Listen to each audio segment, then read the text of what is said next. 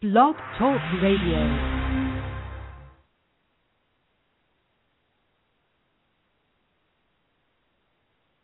The Net Live is brought to you by the Spire Institute, integrating sports and education, training and learning, performance and competition like no place on earth. SpireInstitute.org. Now, on with the show.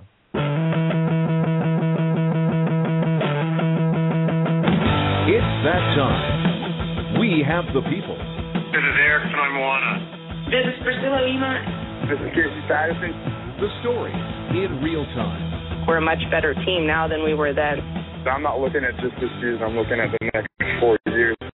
You're listening to the Net Live with Barney You didn't win, so you must not have done a good job. and DJ Rouche. I have great thighs.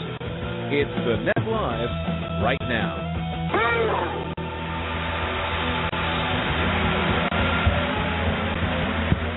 Jeremy, I like that. There's nobody else in the intro.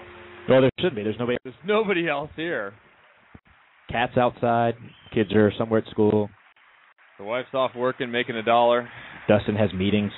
Meetings. Reed is nowhere to be found. I don't even know who Reed is. I've gotten an Mhm. email from him lately. One here, one there, but certainly nothing of consequence. yeah. So until people step up, it's just me and you on the intro. All right. That sounds good. Yep. It's just me and you on the program for a That little is while. What I'm saying. But we do have some guests. Sweet. Rainer Rosenthal. We're Yeah. going to have him as a guest today in Coach's Corner, though. We've moved him around, ABCA Coach's Corner, because he just returned from a trip to Rio with his team. Nice. Overseas trips becoming more common with volleyball teams, uh, teams of all sorts with NCAA schools. And Brandon Rosenthal just back from Rio, where they had the full Brazil experience. I'm scared to ask what that means. It involves guns, so we Lovely. will talk about Lovely. Uh, that's not the focus of the trip. Uh, certainly, just one moment in it, but definitely something when you're dealing with foreign countries and that uh, in Brazil, really sort of a third world nation masquerading as more. And will be host of the 2016 Olympics, of course, in Rio. But they're going to have to do some cleaning up of the low-level criminal element, let's say, in Rio. Well, So we'll have Brandon Rosenthal on to talk about that. And then uh, I believe you have arranged uh, a guest. I have Is that accurate? 100%. Okay. Sarah Butler from a foundation called Set It Forward. We're going to have her on, talk to her, but you can look it up at setitforward.com. Sarah Butler. Yep. And now is this mo- modeled on uh, kind of a Tom's type thing? I believe so, and I'm going to give full credit to Dustin Aball for bringing her to our attention. And I reached out to her, and or I looked at the website, looked at what she was doing, and uh, thought she'd be great to have on the show to get the word out about her little charity thing she has going on. All right. I believe she's 16, so don't uh, don't grill her too hard in the questions. Oh, we can't we can't just get to the heart of the matter. Yeah, exactly. I, I like her site here. I like Why Volleyball and the blog. You can check it out. Setitforward.com. Cool. Looking forward to talking to Sarah Butler. Yep. You know, we normally have ABCA College Volleyball Weekly, but uh, no more. No more college volleyball. Ever. it's all over. We're we're done until August basically. We'll have a preview for you.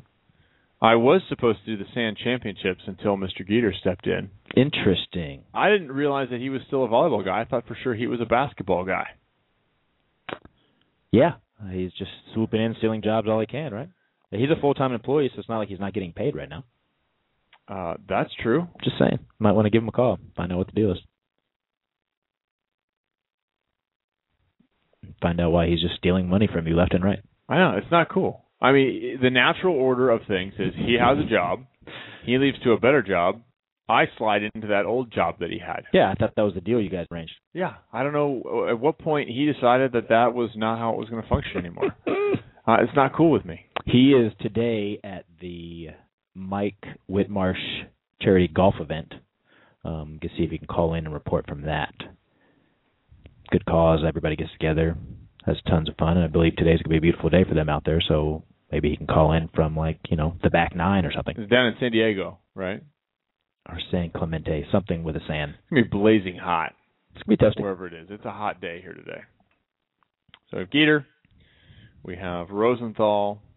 We also have to make sure uh, our condolences are sent out to the family of Dave Williams, director of USA Beach, actually the only person to have ever held that position, the position of Director of USA Beach Volleyball.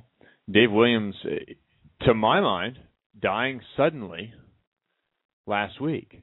He was diagnosed uh, with cancer, I believe, on April 13th. Um, What kind of cancer? I believe it was melanoma, Skin cancer. but it had spread. It was it had spread pretty aggressively. And he was undergoing some pretty aggressive uh, chemotherapy treatments, is what I gathered from a couple of reports that I read. From what I understand, um, when he was diagnosed with it, it was so advanced, like the doctors didn't they didn't give him a lot of time. And the last ditch effort with whatever treatments he was doing were kind of like the hail mary pass to see if it would help.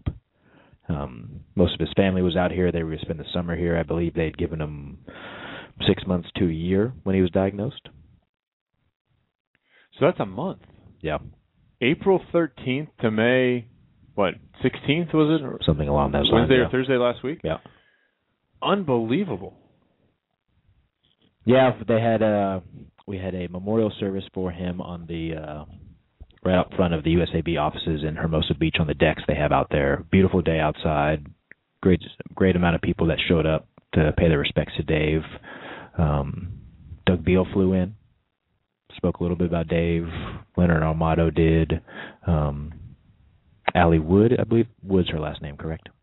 Works for yes. USAB. Yeah. Allie Lamberson, That's her new last name? her new last I name. apologize. Allie Wood is. Uh, The former. always get The caught artist- which is which. I apologize. It's, it's Um, particularly tough when you have Nancy Mandering and Nancy Metcalf. Oh, how's, opposite how's the USA that women's work for you? National team. And It's like I think it was Nancy Metcalf. Now it's Nancy Mandering or whichever. gotcha. No, but they all spoke. It was very nice. It um, it wasn't. It was fitting for Dave. It was a beautiful day outside. You could see the beach. Um, there was some music playing. There were lots of smiles, lots of laughs, some tears. But it was. I think Dave would have been proud of it. On Dave, Uh, an extensive history with the sport of volleyball, not just director of USAB Beach, but a long time with the AVP, and prior to that with uh, Women's League Yeah, back he in 1998. when Leonard took over the AVP in 2001, I believe, 2000, 2001, he contacted Dave. I mean, I know they had, their paths had crossed already, but he contacted Dave and said, "We're doing the AVP thing, and I want to bring the women on as well and put it all under one umbrella, and I need your help." And Dave was an instrumental part in all of that. Yeah, Dave had been he had been uh, head for the Women's Professional Volleyball Association '97 and '98, and he's also the founder of the Manhattan Beach Open Dinner of Champions. Yes, which Cool. that was I think that was a really big deal because you know with all the things that have happened in the sport, it going under a few times here and there, like some of the legends kind of slipped through the cracks and didn't get their dues. So Dave came up with that idea, and uh, they got to honor you know all the legends, people that you know started beach volleyball that never made any money, and then Right. people that made a lot of money in the sport. Um, you know they were all recognized, and you know it it was a great thing. April 13th to May 14th for Dave Williams. Basically four weeks. Uh, 55 years old. Uh, far too young for someone to pass uh, from this world. So uh, our condolences again to to Dave Williams' family and certainly the whole beach volleyball community who uh, has enough to deal with right now, and now is dealing with the loss of an important person from the promotions and event running standpoint. So.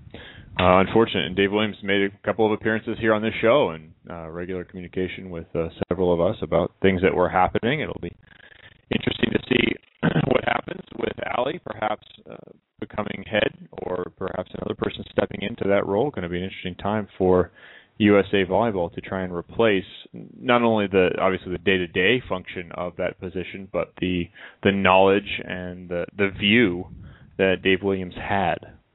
And Dave loved the sport. There's no denying that at all whatsoever. Loved the sport, loved being around it, cared about all the athletes, didn't care if you were the 32nd seed in the qualifier or if you were the one seed in the main draw. He treated you the same. Well, a big loss for the community then. Yep.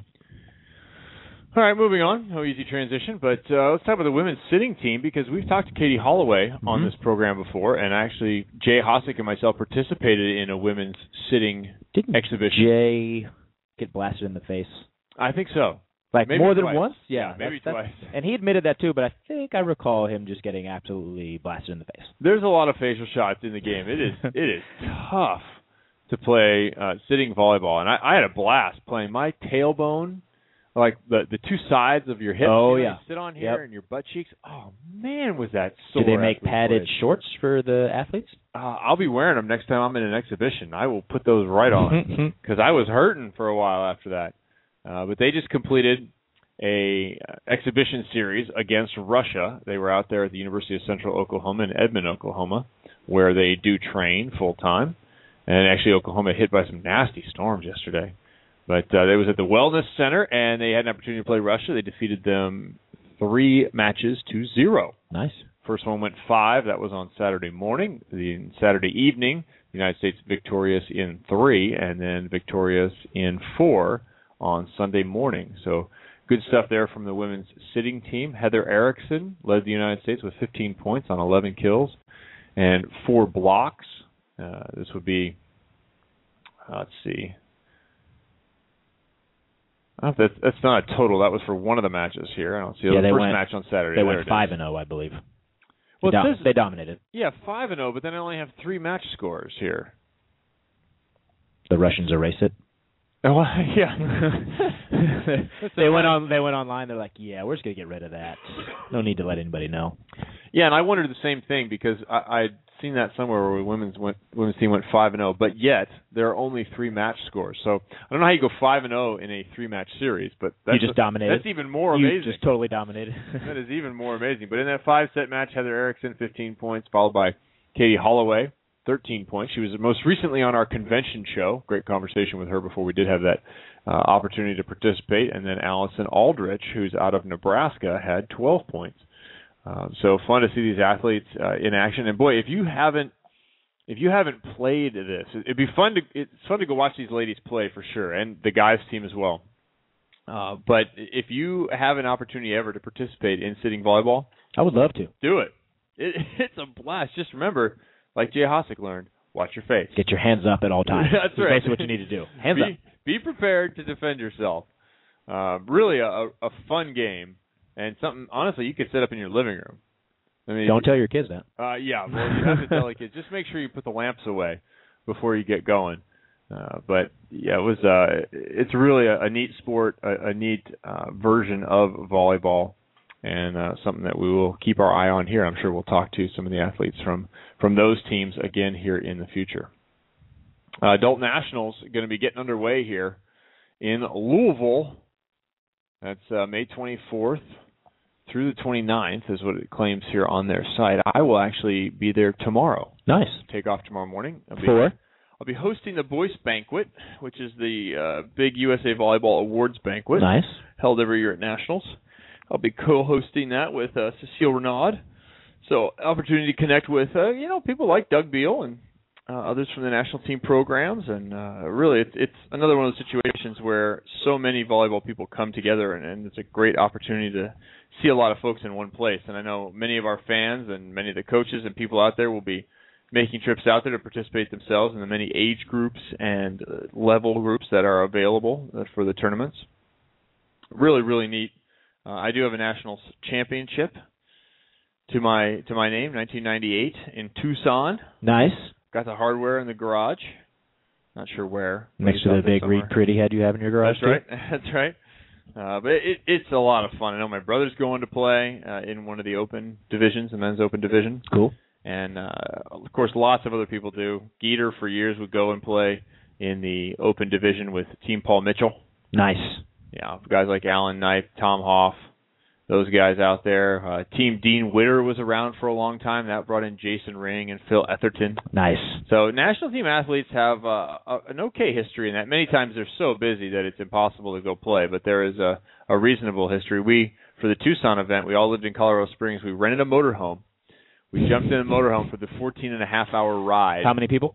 Uh, a bunch. I can't remember. Let me think about it. Lloyd Ball, myself, Jeff Nygaard, Jason Ring, maybe Pat Sinclair, uh, a little wrestler that we brought along who had never played volleyball, who played libero on our team. A wrestler? A wrestler. How'd that work out? Mark, I can't remember his last name. Uh, we couldn't find him any smaller shorts, so he had shorts that looked like big pants. Nice. We put him in in the back row. We left him in the front row once. I think we were killing somebody. And uh yeah, it was it was pretty funny. it was pretty funny. And I thought a good example of because it's one thing that was frustrating me at the time and still frustrates me to this day. Everybody thinks they can play volleyball. Everyone thinks that they're pretty good. Yeah. And by the way, we ran a six-two. Okay. Guys completely out of position. Yep. I think Greg Romano played middle for a while. Just because. Just yeah, because and we had a wrestler as our libero who we regularly put in, and we still clobbered everybody. Well, yeah, because you're professionals. Yeah, that's the way it works. And everybody else was like, "No, we're good." And So then, they no. were very frustrated. Like, oh, we should have won. No, you, you- should. No, actually, you should not have. We could play with four guys. You should not win. If we're really any good, you should not win. So, I love it. But I dominated my church league last year. oh man, yeah, I was really good in my church league. We we did play a Texas team that featured at the time Riley Salmon. Mm-hmm. I believe. A couple other Texas guys thought they thought a lot of themselves. Everything's bigger in Texas. Yeah, and then we played Egypt, and there was an article in the local paper talking about the rivalry between T Town, that was us, Uh-huh. for Tulsa. Yeah. Which, by the way, the national team will be there this year because we were coached by Peggy McCaw, Chip Is- McCaw's mother. Is T Town what it's really known for? They like It's is that what they call themselves? yeah, T Town. Okay, never heard of it. So we were T Town. mm-hmm. It was an article about the rivalry between T Town and Egypt. Like we'd really taken Tulsa to the next level. It had a rivalry with an entire country. I feel like that goes back to like the pharaohs and stuff. Like it's that's how long that has been going on. Egypt brought their entire national team, and we thumped them twice. So, yeah, it's uh, th- there's definitely some some good stuff going on at this event. It's going to be in Louisville this year, and if you haven't registered, it's too late. But you should you should register for. You another should be there, event. but if you haven't Yeah. registered, sorry. I think it's too late. So the, the schedule's starting on the 26th or 24th of May, and it will run through the 29th. I haven't seen the dates here, but uh, just to give you an idea of the breadth of this event: men's double B, women's double B, men's B, women's B. Uh, You know, they have men's and women's everything. 40 and over, 50 and over, 60 and over, 70 and over. How about a 76 and over? And then- Seventy six. 76. I don't know why you have 76. Why not 80? Do- Is there? Uh, I guess there's a big difference between 70 and 75. It's like exponential aging. You have uh, women's premier volleyball league. What is that? BJ Evans. I'm gonna need some help on that one. Men's open.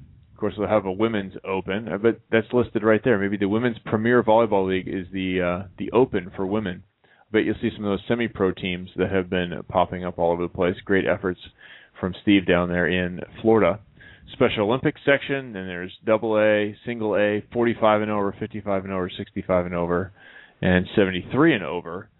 And then some sitting. There's actually sitting going on. Nice. 27th and 28th. So uh, I'd love to field a sitting team just to go play in that tournament. Just we to should, see We should do that next year. We should field a the sitting net team. live sitting team. Yeah.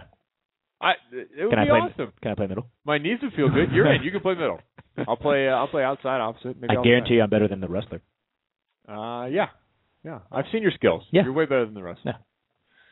Wrestler at the time was dating Selima Davidson, now Selima Rockwell, I don't Uh, know her. University of Texas, former national team athlete, Oh, okay. state national champion, Gotcha. and now national championship coach this past year. I Gotcha. can't remember Mark's last name though.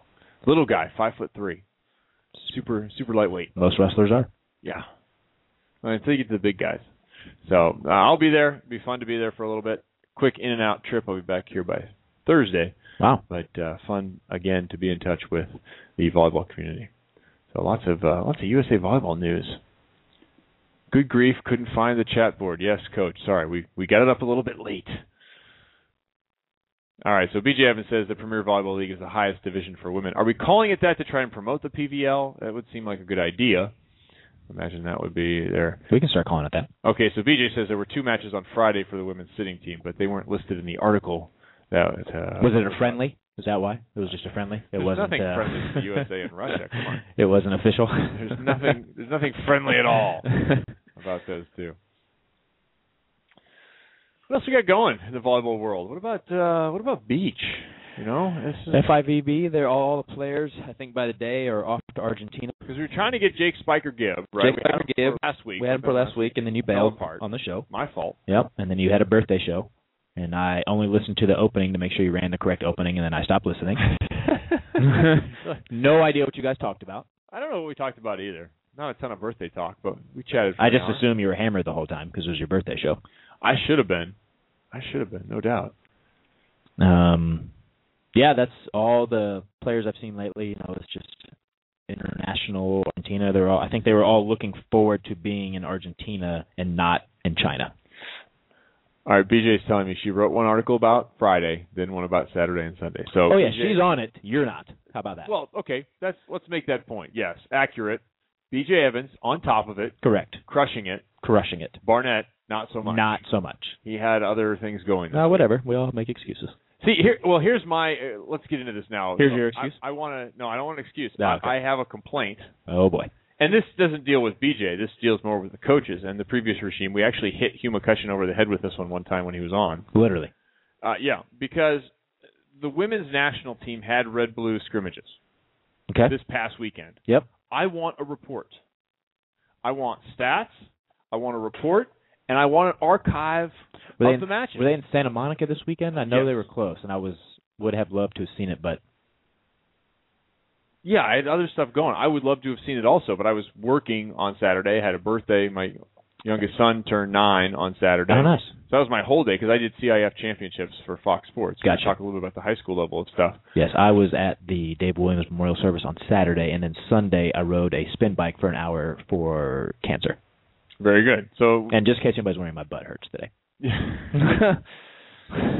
you know we've got this other stuff going, but there were these these matches. There was one on Friday, May seventeenth, and I I want this stuff to be archived. And we hit Hugh McCutcheon over the head with why isn't this stuff archived and put up? And yeah, I know BJ's going to get it done a- as quickly as possible, but I told her it's your fault, not hers. yeah, but the archive is not her problem. The archive, when we talked to Hugh, was Hugh. I don't want to give any advantages. to- Oh, interesting. to the other teams by seeing us play. Okay, I understand. The other side of me says if you So- want to promote your team, if you want to promote this sport, if Yeah. you want people to be fans, and that's going to be my message at the Boyce Banquet this this week. This sport we're, Are they we're gonna let you speak? celebrating. They're going to let me speak. we're celebrating great officiating. We're celebrating great players. We're celebrating people who've dedicated their lives to being great at this sport Yeah. or helping to run events at the sport. The the greatness of of building an event and growing an event from a participation side. Yeah. This sport has fantastic participation. This sport has pitiful spectation. There's not enough watching going on. There's not enough appreciation for the national team athletes, Correct. beach and indoor. There isn't enough, there aren't enough people who simply love to watch the sport. It's different than wanting to participate. And I want to challenge those in the sport to figure out how to make fans. Let's make some fans. You Some- all are I feel like it's a producing marketing thing. you all are producing excellence on the court, whether it be officiating, uh, setup, event management, players, whomever it is. Yep. There are some fantastic people involved in that. Now we need to figure out how to build some fans. You need some people Could who want to buy they- jerseys and stuff. Yeah. Could they report like the scores and the fans, not necessarily like, oh, so and so had like 86 kills. You know, like if Hugh was concerned about, or if that's a concern, like we don't want to give stats out, things like that. Couldn't you just report on like how the event went and the final scores? Well, they're going to put out stats. Gotcha. Yeah, the the thing is, you didn't want it used as a scouting tool for how a certain woman hit. Well, that's what I'm saying. Like there's certain like couldn't you get around that, but still report on the matches? Oh no, there'll be a match report. I- I'm talking about video. Oh, oh I'm Like with I you. want an I'm with you. archived I'm with you. you know, match. Gotcha, I want to gotcha, be able gotcha. to watch the thing. Yeah, because on Saturday afternoon I'm usually outside playing volleyball. I don't want to go inside to watch volleyball. Yeah, and unless you're right in Santa Monica, I mean, w- we at least have the option, right? If we weren't busy, we could go to that event. People outside there have, have no option for that. Correct. Any place the United States women are going to I see play, what they you're have saying. no option for that. I'm with if the men hold a red blue scrimmage before World League, right? i- If you're in Tulsa or Wichita or Reno, you're going to get a chance to see these guys play. Are we going to Reno? Are we going to Reno? Yeah. Are you coming to Reno? That's what I'm saying. Okay. I'm asking. Like, I think I should go. Well, we could do. We could talk about doing an Yeah, event from for Reno. Yeah, do that'd be fun. Um, but i- if you're in those places, you get a chance to see him play. Yeah. Even if you live in LA, unless you're flying to Reno. Yeah. You're not getting a chance to see them play, Correct. right? But but if you're if if they hold a red blue scrimmage, if you're anywhere but here in Los Angeles or Orange County or in most cases like northern San Diego, which is where these guys go play. I don't Yeah. know. But you don't get a chance to see this. You don't have the option even to see this. Correct. Let's get it up on the internet. I mean, what there's plenty of video on these players in their professional leagues in previous national team matches. What are you hiding? What are you really gaining versus the opportunity to expose your athletes again because there are so tiny a number of opportunities to expose your athletes. Yeah. For people, how are you going to make fans if they can't ever see the thing? Well, especially for our sport too. Like obviously the Clippers aren't posting footage of their inter squad scrimmage, but there's tons of footage of them playing all the time. There's not tons of footage of the national teams playing that I can go find.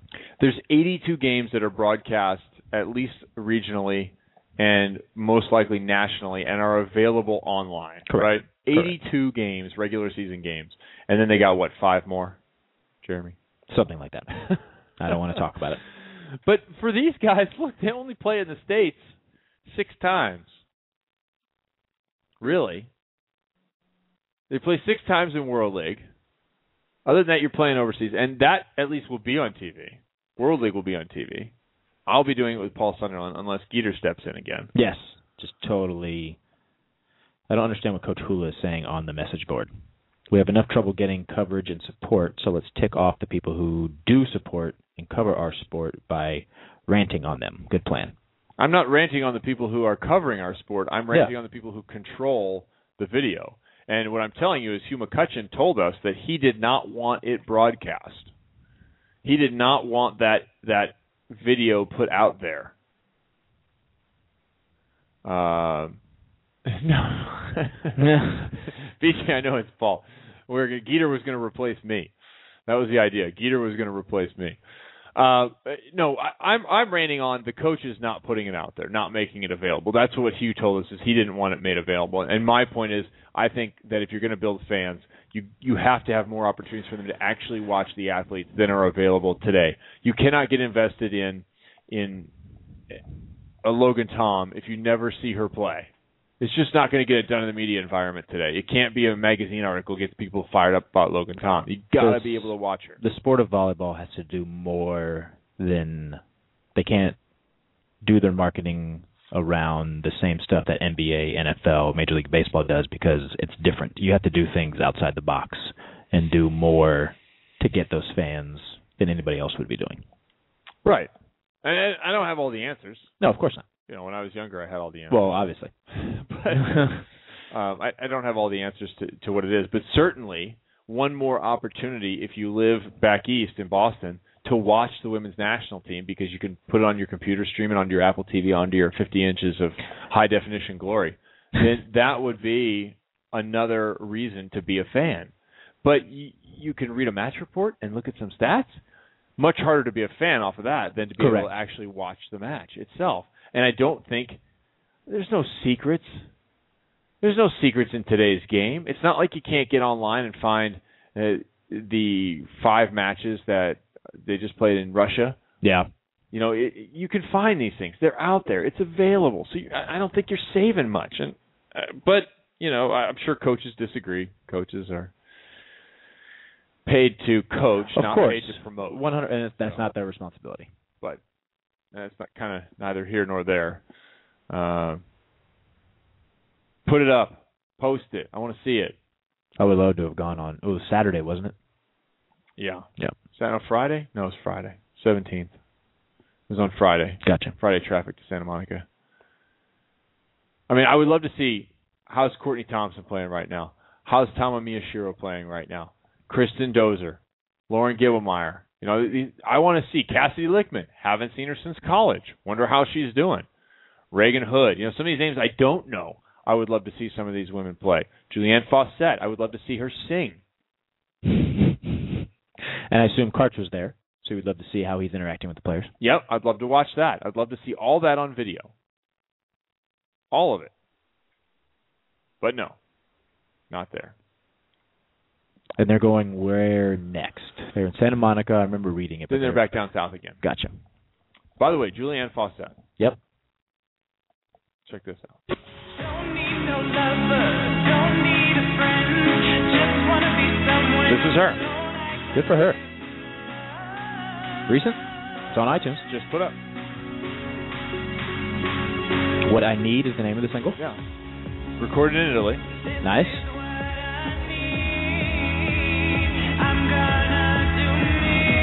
So this is what you do when you have the computer in front of you. nice. Nice, huh? Yeah. I like that. And then she also she sang "Girl on Fire" during the uh the women's All Star match in Italy. Yeah. Came out and sang a little bit of that. That was fun. Saw Awesome. a little YouTube video of that. So Juliana Fossett, way to go! Showing some more uh some more talent outside of just volleyball. That's awesome stuff. Speaking of singing, it has nothing to do with volleyball, but it was on E ESPN's 30 for 30. Yeah. With uh, remember that girl? I think she was in Canada, was singing the national anthem and just like absolutely choked up in the middle of it, and the coach walked over to her and put his- Maurice Cheek. yeah, put his arm around her. They did a little 30 for 30 on that. And um he was a player when Carl Lewis sang the national anthem and absolutely butchered it. and he was also there was another one where he um was a player as well where somebody else butchered it as Uh-huh. well and it was just the coincidence that he happened to be the coach when that girl did it and he went over and put his arm around her and she still to this day like they interviewed her and you could tell like she was still shaken up by it Uh-huh. probably embarrassed, but you could see the look of relief and joy on her face that he came over and helped her out, and she wasn't just standing on an island with thirty thousand people staring at her. Carl Lewis apparently didn't see the movie. it was so His awful. rendition of the Star-Spangled Banner It is so prior to the awful. Jets Bulls game last night is any indication. As a public service, we present now only excerpts. Charlie Steiner All right, are we all ready? ran into Carl Lewis at the games this year, by the way. Introduced myself. Did you ask him about this? Whose idea was this? You have to get tape on him to see if he can do it. So far, so good. Oh, say, can you see Sounds good. the rocket red Mm, yeah, you're out. And then he tried to like, no, no, no, let me do it over again. the land of the free? Oh, Carl. That's tough. Uh, sorry, Oh Charlie Steiner can't contain himself. Uh, oh my God! And by the way, that was a game between the Nets and the Bulls. Michael Jordan there for that one. Wow. Well, you know the other one is Roseanne Barr. That one's pretty bad. Um, it's a hard. It is a difficult song to sing. I would never. It take changes keys and pitches like throughout the whole. I mean, it's unbelievably difficult song to actually sing. on. Oh, I see. I never would have thought of that. Yep. Uh, Just because you can sing doesn't mean you can sing that song. I can't sing, so there's no way I could sing this song, and definitely no way Roseanne Barr could sing. This is her at Jack Murphy Stadium. Right now? She doesn't- Oh, say, can you see by the dawn's Oh, early Like, why would you? Why would you allow her to do it? I mean, give it some effort, Roseanne. gleaming Oh, it's terrible. She's not even trying. Oh, yeah, Carl Lewis, unbelievably bad. But Julianne Fawcett, let's get her out there. She'd be awesome. we have our caller yet? I- I don't even know. Am I in charge today? Yeah, you have the computer. You're looking at YouTube videos, and our caller's probably waiting on hold. Uh, yeah, we have our caller. I was busy. All right, you want to do the intro on this one? Have you done ever done an intro? nope, not my style. I do everything else here, Kevin, but I can't do intros. All right. Well, I will do the intro. Hold on here, just a moment. Do some research on her because she deserves it, Kevin. Well, I'll tell you what. Our next guest describes herself as a self-motivated 16-year-old that has a goal and hopes to achieve it. She has set up the Set It Forward Foundation, an opportunity for you to donate and contribute uh, to a worthwhile cause. And her goal set out now, the ultimate goal is to travel to community that need help, is to set up a volleyball court for them, supply them with volleyballs, and hold a camp for kids to grow this game. She is currently trying to raise $6,000 for this effort. You can help her do it at setitforward.com. That is what you want to go to, setitforward.com. Please welcome to the net live, Sarah Butler. Hi. We- We don't have any applause. when You I'm on the have- computer. yeah, it's I don't not- have the applause. Hi, Sorry, Sarah. Sarah. Sarah, normally Hi. we have applause for our guests, so don't feel disadvantaged. It's a technical issue that we have here that sometimes happens. So, Sarah, first of all, tell us a little bit about yourself, your own involvement in the game, and how you came up with the idea of Set It Forward. Yeah, well, I'm a avid volleyball player myself, and I play for a volleyball club in Surrey. And I just really wanted to like start make a difference myself, and I've always had like a drive to make a change. And I thought like I love to play volleyball, so why not start a charity that I can bring volleyball to communities in need? All right, tell us about where Surrey is. Um, it's just outside of Vancouver. Outside of BC. Okay. So, how about the Yeah, it's volleyball like- community there? You guys have a pretty big indoor community. I know Canada has quite good national teams like the United States. Yeah, we there's quite a bit of clubs in the lower mainland. Yeah. And All right. they're all really good. Like the Ducks are like national champions. They come from Coquitlam and then I play for Infinity Volleyball Club which is based out of Surrey and there's like lots of volleyball to be had at BC. So your idea here is to raise money to provide volleyball equipment to folks that can't otherwise afford it, places like Central America or in Africa. Um, what what precipitated this idea? Why? What do you think people will gain through the sport of volleyball? Um, well, volleyball is like a really fun and easy to learn sport and since it's a team sport, it provides children with opportunities to like make social connections, gain leadership skills, and like learn how to work together, which is some skills that I've learned playing volleyball. So I think that just teaching those kids a sport that they can learn those things would just be awesome. Have you been able to get in touch with folks in areas where volleyball is is not that popular, or areas where you think volleyball should be uh, promoted? Are there areas you're already targeting now? I know you just started six hundred dollars out of your six thousand, so you're part of the way there. Yeah, I'm part of the way there. Right now, I'm looking towards going to Ghana, a community in Ghana, Yeah. and so I'm just trying to finalize that. And then in the future, after this, my first trip, I hope to go to like Peru or Guatemala, some places in Central America as well as Africa. All right. So when you came up with this idea and you started to try and construct it, what, what what were the first couple of things you had to put together, and who did you turn to for a little bit of help? Well, I had to like start my website and I had to come up with ideas of how am I going to like get my goal and receive all this money and um I'm like my mom helped me out a lot and so has my volleyball club and yeah, and then I just thinking about all the things that I have to do and my goals and yeah. What has surprised you most about the process of trying to set this up? Because it's one thing to go with a cool idea; it's another thing to actually try and put it in the real world. Yeah, just like after you get like the basis of your charity and you're actually starting it, just like seeing everyone who's like kind of gravitized towards it is really like cool to see and see your like your charity actually evolve and getting donations from like people that like you don't even know is just like and that they appreciate what you're trying to do and stuff is really cool. How have you gone about promoting this? I know you have the website. Uh, I see it here, setitforward.com. You have lots of information on kind of the goal, how to donate, why volleyball. You have a blog going on there, so there's definitely information there. But what other things are you using to try and promote this uh, this effort? Yeah, um I am have a Facebook page and also a Twitter page. So my Twitter is just at Set It Forward and then my Facebook page is just called Set It Forward. So I've had those social media connections things and also like volleyball stuff. A store in Canada has also helped me promote it. My volleyball club has helped me promote it. So I have like posters around my local community promoting it and yeah.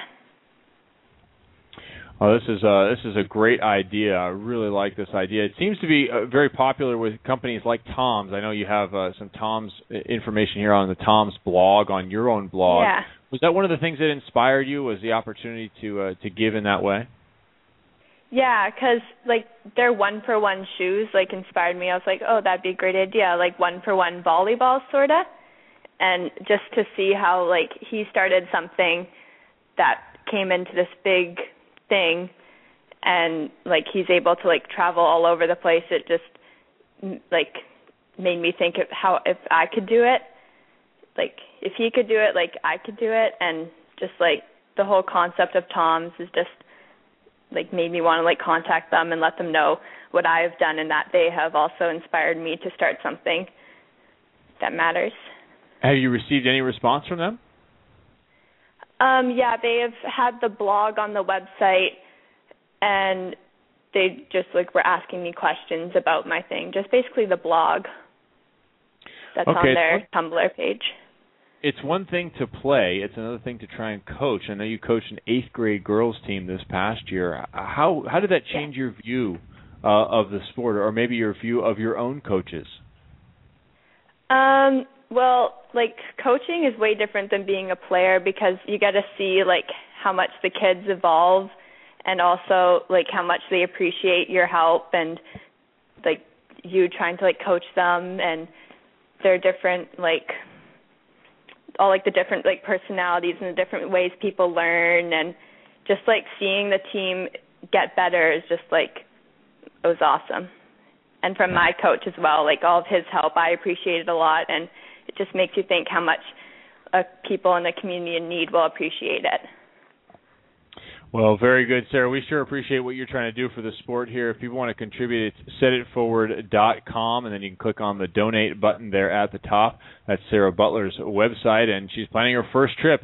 And is that going to be Ghana? Ghana's the first trip in 2014. yeah Looks like ghana March. will be my yeah ghana will be my first trip i'm hoping to go there in march of 2014 is when the trip is and ta- yeah Just you? Are you taking mom along? Who's going to go with for support here? You have to build Um, a team, right? Yeah. So I have a couple of my friends from school gonna go, and a couple of people from my volleyball team are going, and my mom I don't think is gonna come with me this trip, but for sure the next trip. All right, very good. Well, Sarah Butler, congratulations on your efforts so far. Good luck getting your goal of six thousand dollars. You're on your way, and we'll keep tabs on you and have you on here again after you go to Ghana. We'd love to hear about Yeah. how it worked out. Yeah, for sure. Thank you so much for having me, and like just the most help I can get is the best. So I'm close to my goal, and I hope to get there. Okay, Sarah Butler, thanks very much. Appreciate it. Thank you. Uh, Have a good rest of the day. All right, set it forward, Jeremy. I like it. Yeah. Uh, we'll help promote it. We I just put the link up on our Facebook page, and we'll talk about. it. I think it's a great, fantastic idea. How about that? Set a grade is fantastic. Yeah, I mean, this is one of those things that she mentioned Tom's, and, and Tom's is one of those ideas that, that when it was done, you went, oh, what a cool idea. Well, and I think that's where Dustin saw. Um, she mentioned that her blog was put on their blog. Right. I believe that's where he came across it, and that's where he brought it to my attention. Well, Dustin can wear Toms. I mean, they- they That's make, true. They make Toms in size nine or whatever it is that he wears. It's no problem. But I, I don't think Toms come in 15s. they don't come and ski. At least, yeah, exactly. Excuse me. Do you have this in ski? Yeah. yeah, I'm, I'm just clicking on their site now to try But and find out. she's 16, I believe, Sarah Butler. She is. 16 years old. At 16 years old, I never would have thought to do anything like what she's doing. Oh, dude, I could barely put one foot in front of the other. Yeah, we go to a 14 with Toms. I, I don't think that's cutting it. You're close, Tom. I can't. I don't think Tom's would be a good look on you, anyways. Ah, Just, I'm not that stylish. gotta figure out a way to get get away from athletic shoes. That's what I gotta try and figure out a way to do. Dustin chimed in. He says he wears a 12. well, he's got meetings, but he's not too busy to yeah, listen, yeah. huh? Can't make it to the show, but I can listen. He's got to defend himself. I gotta Yep. listen just in case. I'm gonna pretend I'm at a meeting. I won't say anything. But when they made fun of my foot size, I had to speak up. well, hey, you get a chance. Click on to setitforward.com and support Sarah Butler's cause. Uh, we would love to see her go to Ghana and have an opportunity to uh, put her idea to the test. and she was a little nervous about the interview, but I, th- I think she handled it pretty well. No, she did a great job. Yeah. No, I mean, you're just talking about when you're 16, you wouldn't have had this idea. What, what, 16 put me on a radio interview? First of all, at 16, there were only a few things I was thinking about, and charity was not one of them. No, I guess you let you know None that of right it now. was ready for prime time None of- radio. correct. not at all. Careful, don't run afoul of uh, the the censors here at the Net Live. You'll be in trouble, Jeremy. I, I, don't, I, I have never said one thing incorrect on the show. You have dropped the f bomb. Whoa, whoa, whoa, whoa! Yeah, Wasn't it your guest that broke the seal on swearing on the net line? yes, but that's a buddy? guess, so I can't. How is that my responsibility? You're and kind he of, asked You're kind of responsible for his behavior. before he said anything. He asked, "Can I like? Can I say whatever I want?" You gave him the green light, and he just started dropping f bombs, which was perfect because it fit the story. when people say they can say whatever they want, generally we're talking about ideas, not just dropping you the knew what he was going to tell a story about being in a hockey player's locker room. You knew that wasn't going to be PG. F-bomb. I've never. Well, I have been in a hockey player's locker room. It's the smelliest place on earth. But I've never been there when the hockey players were there. I can only imagine how it would smell at that point. Can't be good. No, it can't be good. It's got to be a little rough too. It's a rough sport. I believe you dropped the f bomb twice in one like in like a ten second span one time. I might have. I don't think I've ever cursed on the show. Good for you. Said I had great thighs. Good for you. Coach Hillis, she's 16 and just called the eighth graders kids. Yes, sir. Yeah, well, at that age, the That's how eighth it graders. works. I drove by a high school the other day on my way home, and like I don't remember being that small. They, they look small. Y- You know they do, and what's funny is you, I remember going back to my junior high after I was in high school and looking at the lockers. How did I get anything in these? these are these are tiny. That Geeter might be calling in, so keep looking at the. Uh, I don't even know who that is. What- Does he have a what kind of number does he I have? think it's a. Uh, it's he probably has somebody calling in for him, so it's probably from an 800 number.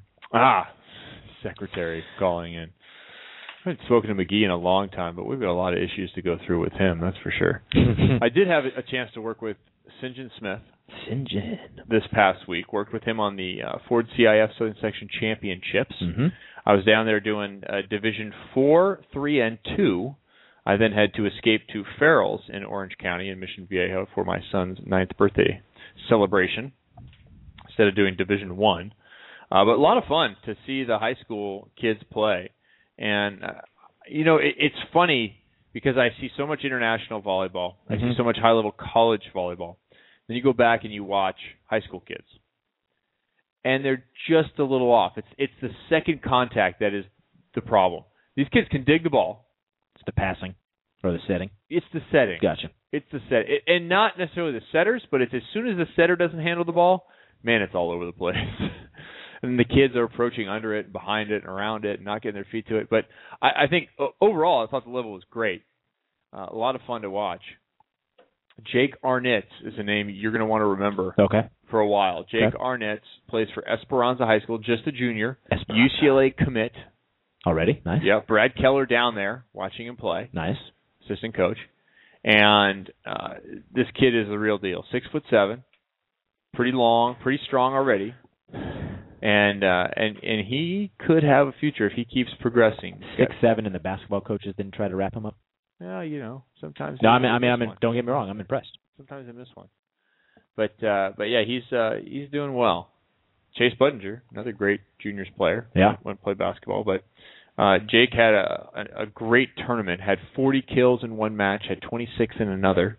I don't know how many he had on Saturday. We don't have live stats or anything rolling on those, but Is that Uh, BJ's fault? I would have run out of paper. Thanks, BJ. Yeah, jeez. I would have run out of paper putting hash marks next to them after about the second half of set number two because they lost the first set, won the next three, I believe. I had to go back and look at my Mm-hmm. my stats. I, I I'm on my notes. I could. It's funny because somebody was asking me later who won, and I said, "Geez, I don't even remember," because you you have to shove all this information in because there's almost nothing on the internet. Yeah. So I got to go talk to the coaches before. One team didn't even have a roster for them. How's that possible? Nowhere on the internet was there a roster. Nowhere. Another team, actually Esperanza, stopped updating their site about halfway through the year. They had parent fatigue or something, so they only had the scores through like I don't know, beginning of April or something. So, Oh, so I got to go there and I got to talk to the coaches quick and kind of craft a story, and then we got to figure out how you know it, it's very compressed. So I got to shove all the information in, blurt it all out. Did you make stuff up? No, I, would have. No, no, I mean, but You don't give me any information, I'll just make it up. Yeah. This team, they've lost 14 straight, but they still are here in the final. But I, I then had to shove it all out and then, and then more information in, and then course. again, and then again. So I don't even remember at, at times who won or what the heck happened in front of me. And if I had my book right here, You could tell me. I would I would share it with you, but how, I don't. How was working with St. John? It's easy, man. Cindy's just he's just cruising, and he's got an opinion. That's I, I like that out of analysts. Well, that's You what he can't- should be doing, correct? Well, right. That's why you but, want 'em there. But I think so many times you have analysts who are afraid to take a position, Mm. and many times it's the player who just quit or, or retired, or Gotcha. player who just left, or, or whatever. In a lot of professional sports, not just volleyball, and the analyst he's still afraid of stepping on some toes. Yeah. And, I mean, there there's a, a big difference between analyzing what's happening, saying what's happening, and being honest about what should have happened Gotcha. or what could have happened, and beating somebody up. You don't you don't Yeah. want to beat somebody up, but Correct. at the same time, the truth is the truth. If you should have made that play, you should have made that play, and I don't want to hear about it later. Yeah. That's your responsibility. You either passed the ball well or you didn't. We got it on video. Yeah. Or in the red No, I blue- passed that ball great. You know, I, I've seen it and I have it on replay. if it was in the red blue scrimmage, we might not have it on video. but otherwise, we probably have something.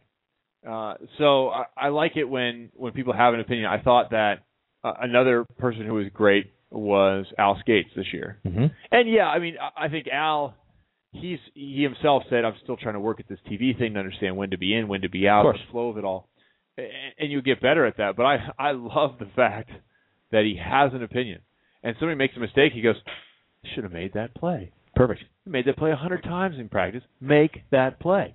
You know that kind of stuff. So I like that. And you, you can't beat the high school kids up too much. They're high school kids. And they're still learning.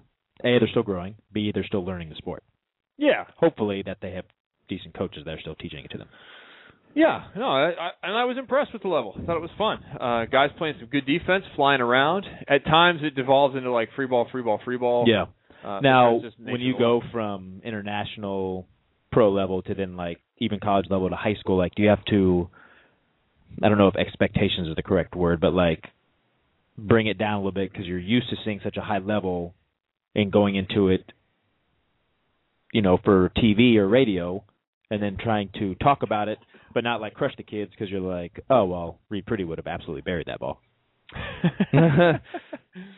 yeah, I think you want to accentuate the positive. The Yeah. lower the level you go. Yeah, Uh, some of the college coaches were getting on my case this year. were they? Yeah, because Because you're kind of getting after him a little bit. Well, I, wa- I watch with a critical eye, man. That's that's my deal. And even and- and from the play-by-play position, I try not to uh, have have me set the narrative because I, I view it as look, I, I'm the host. yeah, I'm the who and the what. You're the how and the why. yeah. And and even though and that's one of the problems I have in in, in Supercross. I have an easier Drink. op- yeah. I have an easier time asking questions because I don't know the answer. But in Oh, volleyball, gotcha. I don't always think sometimes to go, well, let's ask why that was. Because you're like, I know why. Well, yeah. Not uh, you know, Mr. Know It All, but Well, I've seen some volleyball, so so I, I try and work hard to stay in that role mm-hmm. and try and let the analyst set. So I, I- I'll set the storyline. I'll let them fill it in. yeah, So it's kind of like I, I need to provide the outline and let them fill in the choose your own adventure part of it, gotcha.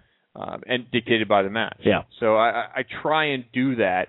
So even with Sinjin, I'm asking him stuff, and you know, and, and it's funny because I worked with Sinjin, I worked with Paul Westfall, a guy who does a lot of prep stuff around here, not Paul Westfall, Not the basketball coach? guy.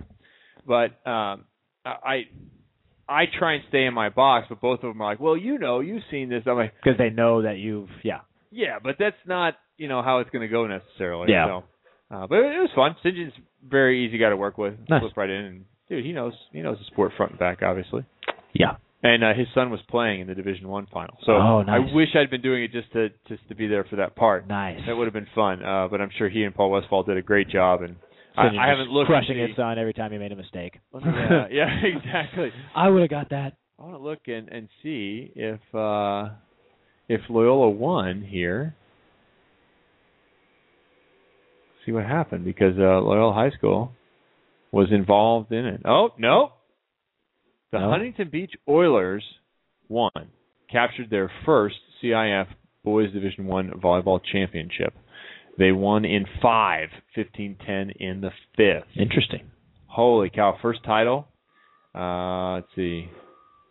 First title since '93, '94 under Rocky Chiarelli, Nice. Tony's father. Yeah. So, uh, very good. Congratulations to the Huntington Beach Oilers. Huntington Beach Oilers. Yeah. A little nod to the history. Wasn't always just uh, million dollar homes and surfing. Yeah, yeah. Used to be a lot of oil, probably like Long Beach. So congratulations to them. Defeated Loyola. And you know they knocked off in the semifinals. They knocked off top-ranked Miracosta, who had a 20-match win streak and Oh. was 32 and two Oh, on the year. that had to be a little disappointing. Pretty remarkable. Pretty remarkable.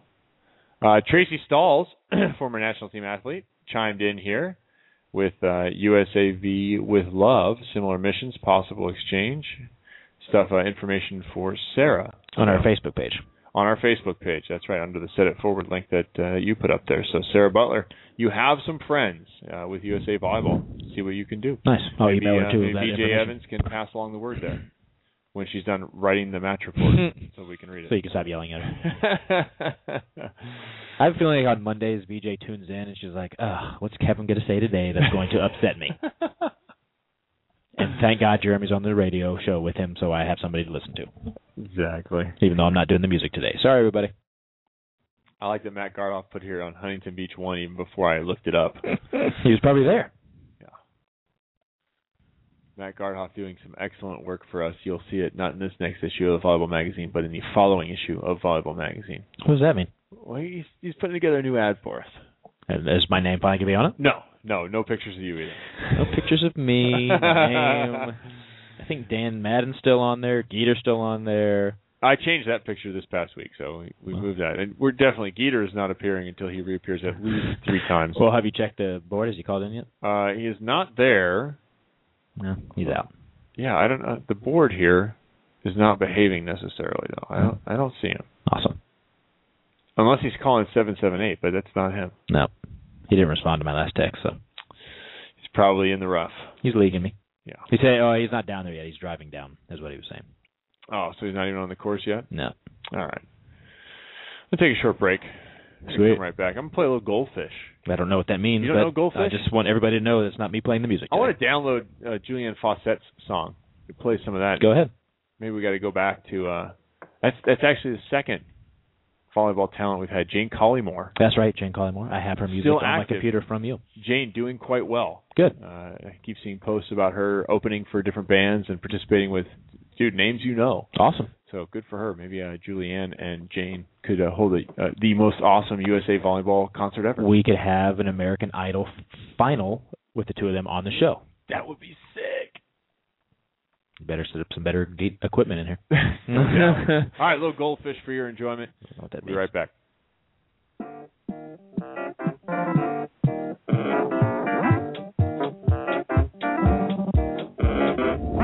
Looking under my shoulder, looking over a boulder, there was something I told her about you. You were barefoot and baking, what was that you were making? There could be no mistaking up to the point of exposure. You kept all your composure, locked up in an enclosure out to.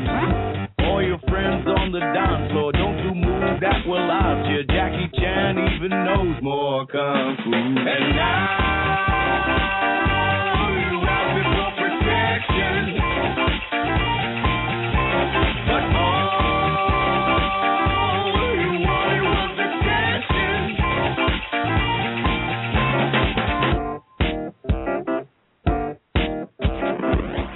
She was wearing some day glow. Well, that's one hot potato. Nearly slipped on a halo tattoo. It was just like a drive-by. She was sipping a mai tai. I'm not much of a wise guy, are you?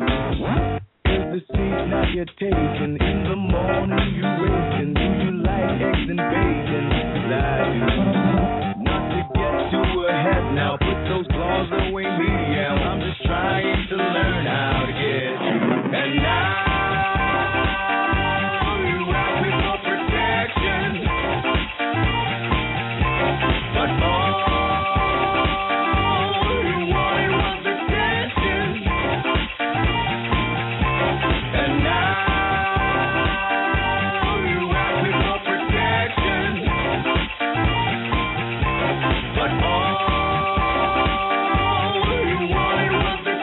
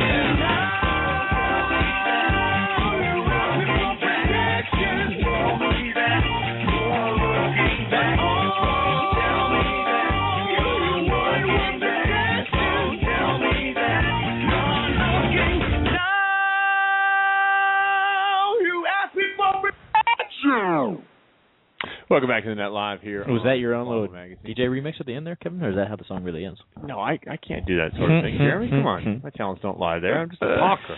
Talker. um, I do have some domestic beach news. I think I guess it could be international, but uh, Jenny Kropp and Whitney Pavlik are no longer partners. Yeah, I saw that. I I think I think some of us saw that coming. Uh, Yeah, I'm a little, still a little surprised though. I think it's the international game because one wants to play internationally, the other does not. We asked, I, I mean, I don't remember if I asked on the show or asked her in person before one of our beach events, asked, how's that going to work? And so I wonder if it's related to that. Did you do something weird? Because people say they lost auto audio. Lost audio. Yep. Where'd the audio go? I don't know. I don't know what you did. Isn't this us right here? Yeah. Aren't we, message message aren't board. we up? I don't know. I don't know how we lost audio. No, we can keep talking. We're still connected. Don't know what to tell you. Guys, we're here. People are saying no. Hello. can you hear me now? I have the intro playing. What? What did you do? No, that's not playing. I'm not playing it right now. God, I hate when stuff like this goes wrong. I'm blaming you on the message board. I've got a new caller, 615, in here, but it's. Uh, Somebody else is saying they didn't lose. Hula saying he didn't lose uh, audio. Oh, well, I, I don't know. We're okay, people. I can't be responsible for everyone's I'll have to go to the podcast, I guess. technical issues. yeah. I can't be. Re- well, you should be, Kevin. All right. Well, hey, let's bring in our next guest uh, as part of Coach's Corner. Did you uh, send me that audio? I did. Where is it? Email? Nope, it's in the Dropbox, like you asked. I see. I just got to doing other things. Hang on one moment. Oh, you'll get Coach's Corner music, but you won't give Sarah intro music. Let's see how it is. Cause she's 16. Is I that what you're got- trying I to got stuff. going. what are you gonna do? say? Yeah. There it is. What's that? Yeah. It's not the instrumental. Oh, It's supposed. To, it was supposed to be the instrumental. Hope this, Wow. is the, hope this is the clean version. that won't matter anyway. It's the Dr. Gervais version. And in association with the American Volleyball Coaches Association, because we'd love being in association with associations, we have the Coaches Corner, an opportunity for you to hear about what it takes to run a program in the modern day volleyball landscape. Today we welcome back an old friend who has a new relevant thing happening, Brandon Rosenthal of Lipscomb University, who just took his team down to Brazil. What, what don't you like about that? I love the intro. You said he has something. Yeah, That is something relevant to basically- say. Now you can come on the show. Yeah. That's basically what you said in the intro. So Never mind all those other times that you call. You're relevant now, so go ahead and call. Hey, I said Sorry. you're relevant, not irrelevant. So Uh, relax there, buddy. That was awesome. All right, so I'm Brandon used to it. Rosenthal, I- you're back off of what was it, nine days? Down Eleven there? days. Eleven days down in Rio, in Brazil. Uh, once every four years, you have the opportunity to take your team abroad, and I know for you, this trip was more than just volleyball. For a lot of teams, it's just about going and playing matches, having the matches experience, and also the experience of traveling and being in a foreign country. But there's a little more to it for your university and this past trip. Yeah, you know, it was a neat opportunity. Uh, uh, our university's big on uh, doing some mission work, and uh, yearly uh, the university sends approximately 55 different teams worldwide. Uh, and uh, to do some mission work, and uh, we really incorporated uh, that with our trip, and got a couple different opportunities to work with different schools and work with kids uh kids that really just don't have a whole lot and uh we also did a project where we uh uh painted a school helped paint a school uh it just you know it, it was amazing just to see kind of what our girls went through and and uh you know just kind of giving back and uh what they learned from that What was the atmosphere like as you guys got ready going to the airport? What must what was the energy like?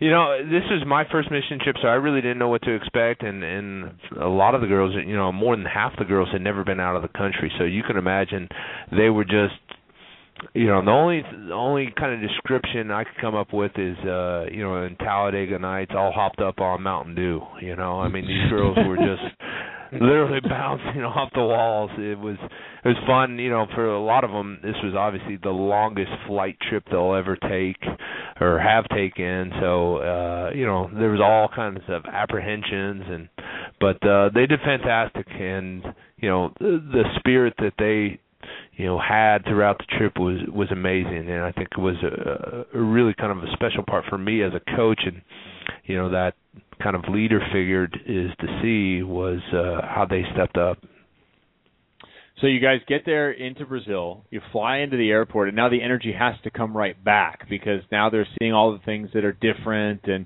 opportunities to eat different foods. Uh, were the girls pretty adventurous when it came to exploring uh, the differences there in Brazil? They were, and we talked a lot about that. Uh, you know, they they kind of took on the YOLO kind of you only live once kind of motto or mantra, and and you know, the the food was kind of one of those things where they realized they were going to be challenged with. And uh, one of the days we we were being hosted for a barbecue, and they had you know typical Brazilian steakhouse kind of barbecue type of deal. They had Yeah. chicken hearts, and I mean, obviously that's not something any of our girls are really, really gung ho about. But you know what? Each and every one of them tried it. Uh, just to see their faces was pretty funny.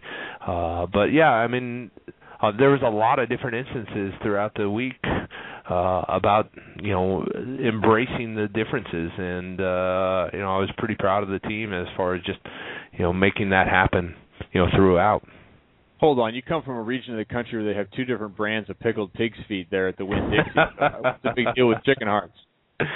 I don't know, man. I don't know, but they uh that was definitely one of the ones that uh uh caused them to pause a little bit for sure. I'm eating hearts before I'm eating hooves, dude. Bottom line. I can't. Uh, I'm not sure many of our girls have had the hooves either.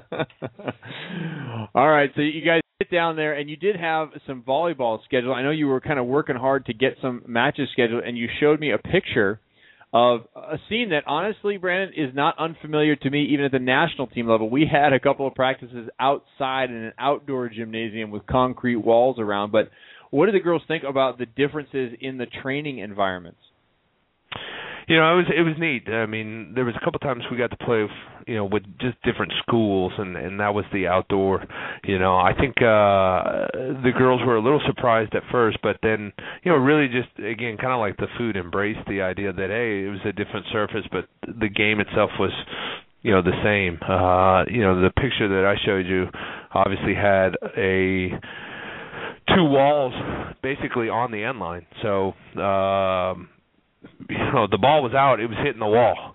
Uh which made it kind of fun because you know, there was no following the ball to the line. I mean, if we followed the ball to the line, some girl was going to get, you know, her head smashed in. So it was uh, you know, it it offered a different training aspect to it. But uh yeah, they, it was neat to see and you know, I think what was neat to see from our girls standpoint is obviously how blessed we are and and you know, have all these wonderful training facilities, but at the end of the day, the game is the same.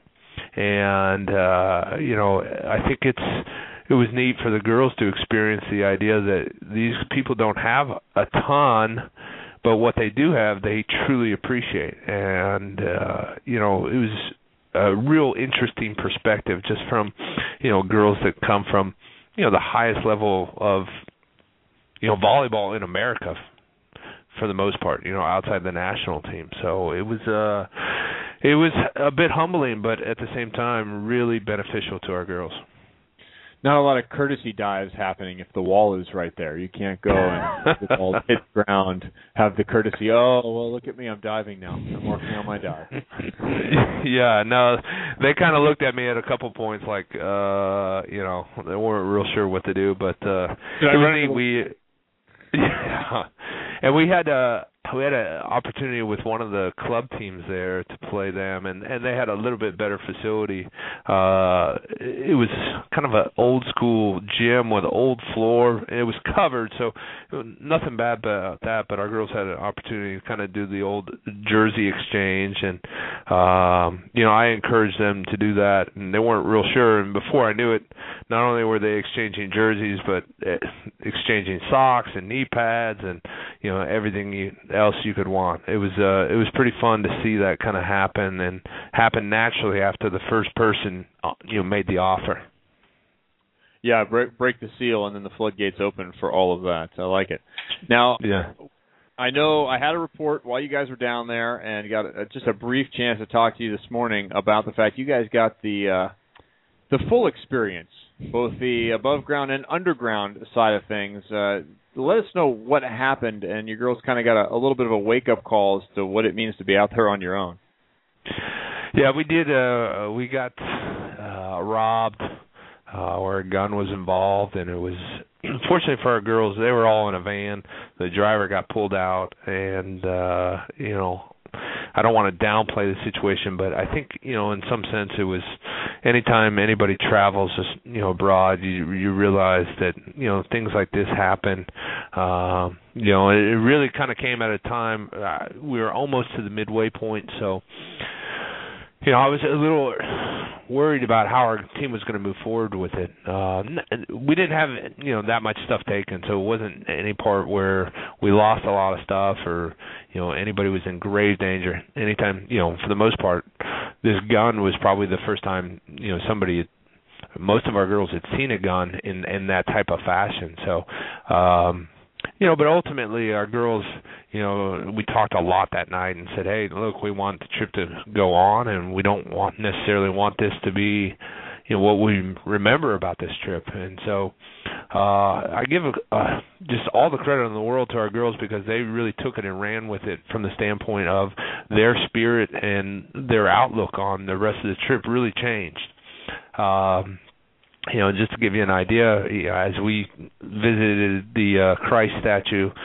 uh, it was a, a rainy and foggy day, and our girls had no problems with it. They didn't complain about it. You know, they were just thankful that they had that opportunity, and it was just kind of a neat perspective, especially you know coming into it. And and our girls travel well, uh, so it, you could easily see something like that changing them uh, and it did i think for the better because i think uh it really just gave them this new perspective on you know what they were trying to do there and you know how special it was to be with the you know the girls that they you know fell in love you know just their teammates What was the university reaction to the incident? How was it handled from that perspective? Obviously, they're pretty far away. Yeah, you know, it was tremendous. I, I give a lot of credit to our university again because they send, you know, 50 some trips a year. They're very versed in this. Uh, you know, they've got a great, you know, uh, team of, you know, risk management. I mean, within 10 minutes I was talking uh not only with the risk management team but the president of the university who was absolutely tremendous and you know saying hey listen let's do whatever we can to you know make sure that not only tonight uh the girls feel you know uh, a little bit more sense of peace but also moving forward whatever we got to do and and then he uh took it upon himself to call each uh parent uh of the girls and then we forwarded them uh, the time to kind of talk with their parents. So it was it was amazing from a coach's standpoint that the university would be, you know, just that hands on within moments notice, and uh, it's it's a pretty special thing knowing that your president of the university is going to, you know, personally say, hey, listen, we need to do whatever we need to do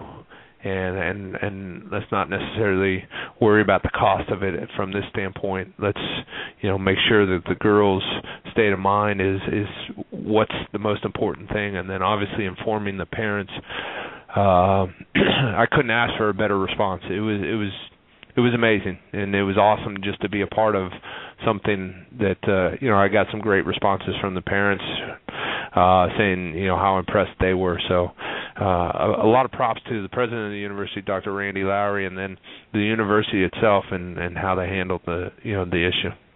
From a coaching side of things, what were your expectations for this trip, and what surprised you perhaps about the trip and and your team?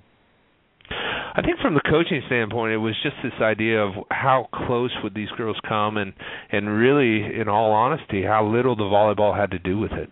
Um, you know, I think that being away from home and and that far away from home, and and you know, the girls didn't have internet access and and whatnot you know they really focused on each other i mean uh, it was just an unbelievable experience and and something that you know i hope each and every team gets a chance to do you know i was afforded that opportunity to travel abroad in college and it really opened my eyes up to you know the world itself but beyond that you know if i had you know 11 of my best friends that i was traveling with i i can only imagine how much better a trip would be and and each and every day it just seemed like the trip got better and better. You know, minus the one day where we had the little scare.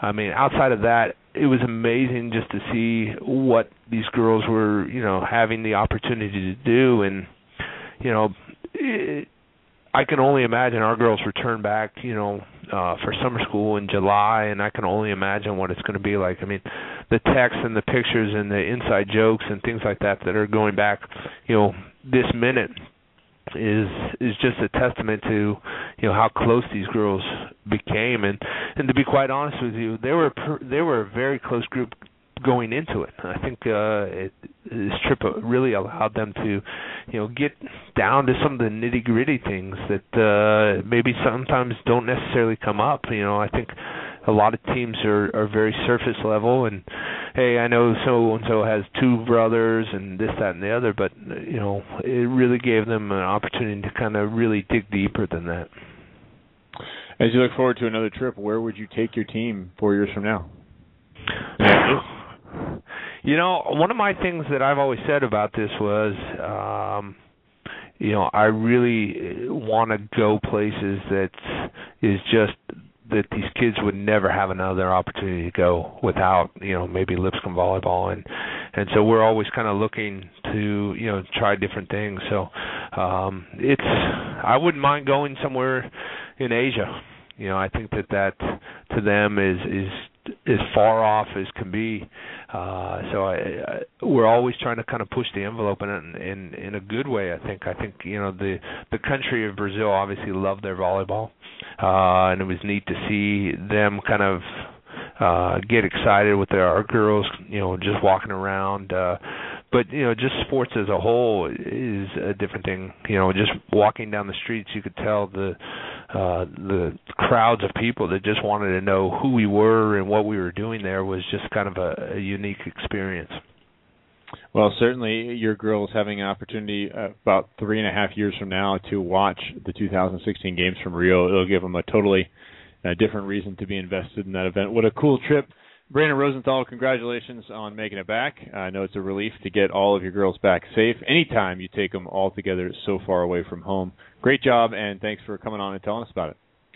Yeah, and you know I appreciate it, and I, I want to give a shout out to Tim Kelly and and his group. Uh, we didn't go with them uh, because we were kind of focusing on some different things. But I talked with uh, Tim a bunch, and uh, I, you know I give Tim a lot of credit for what he's doing out there.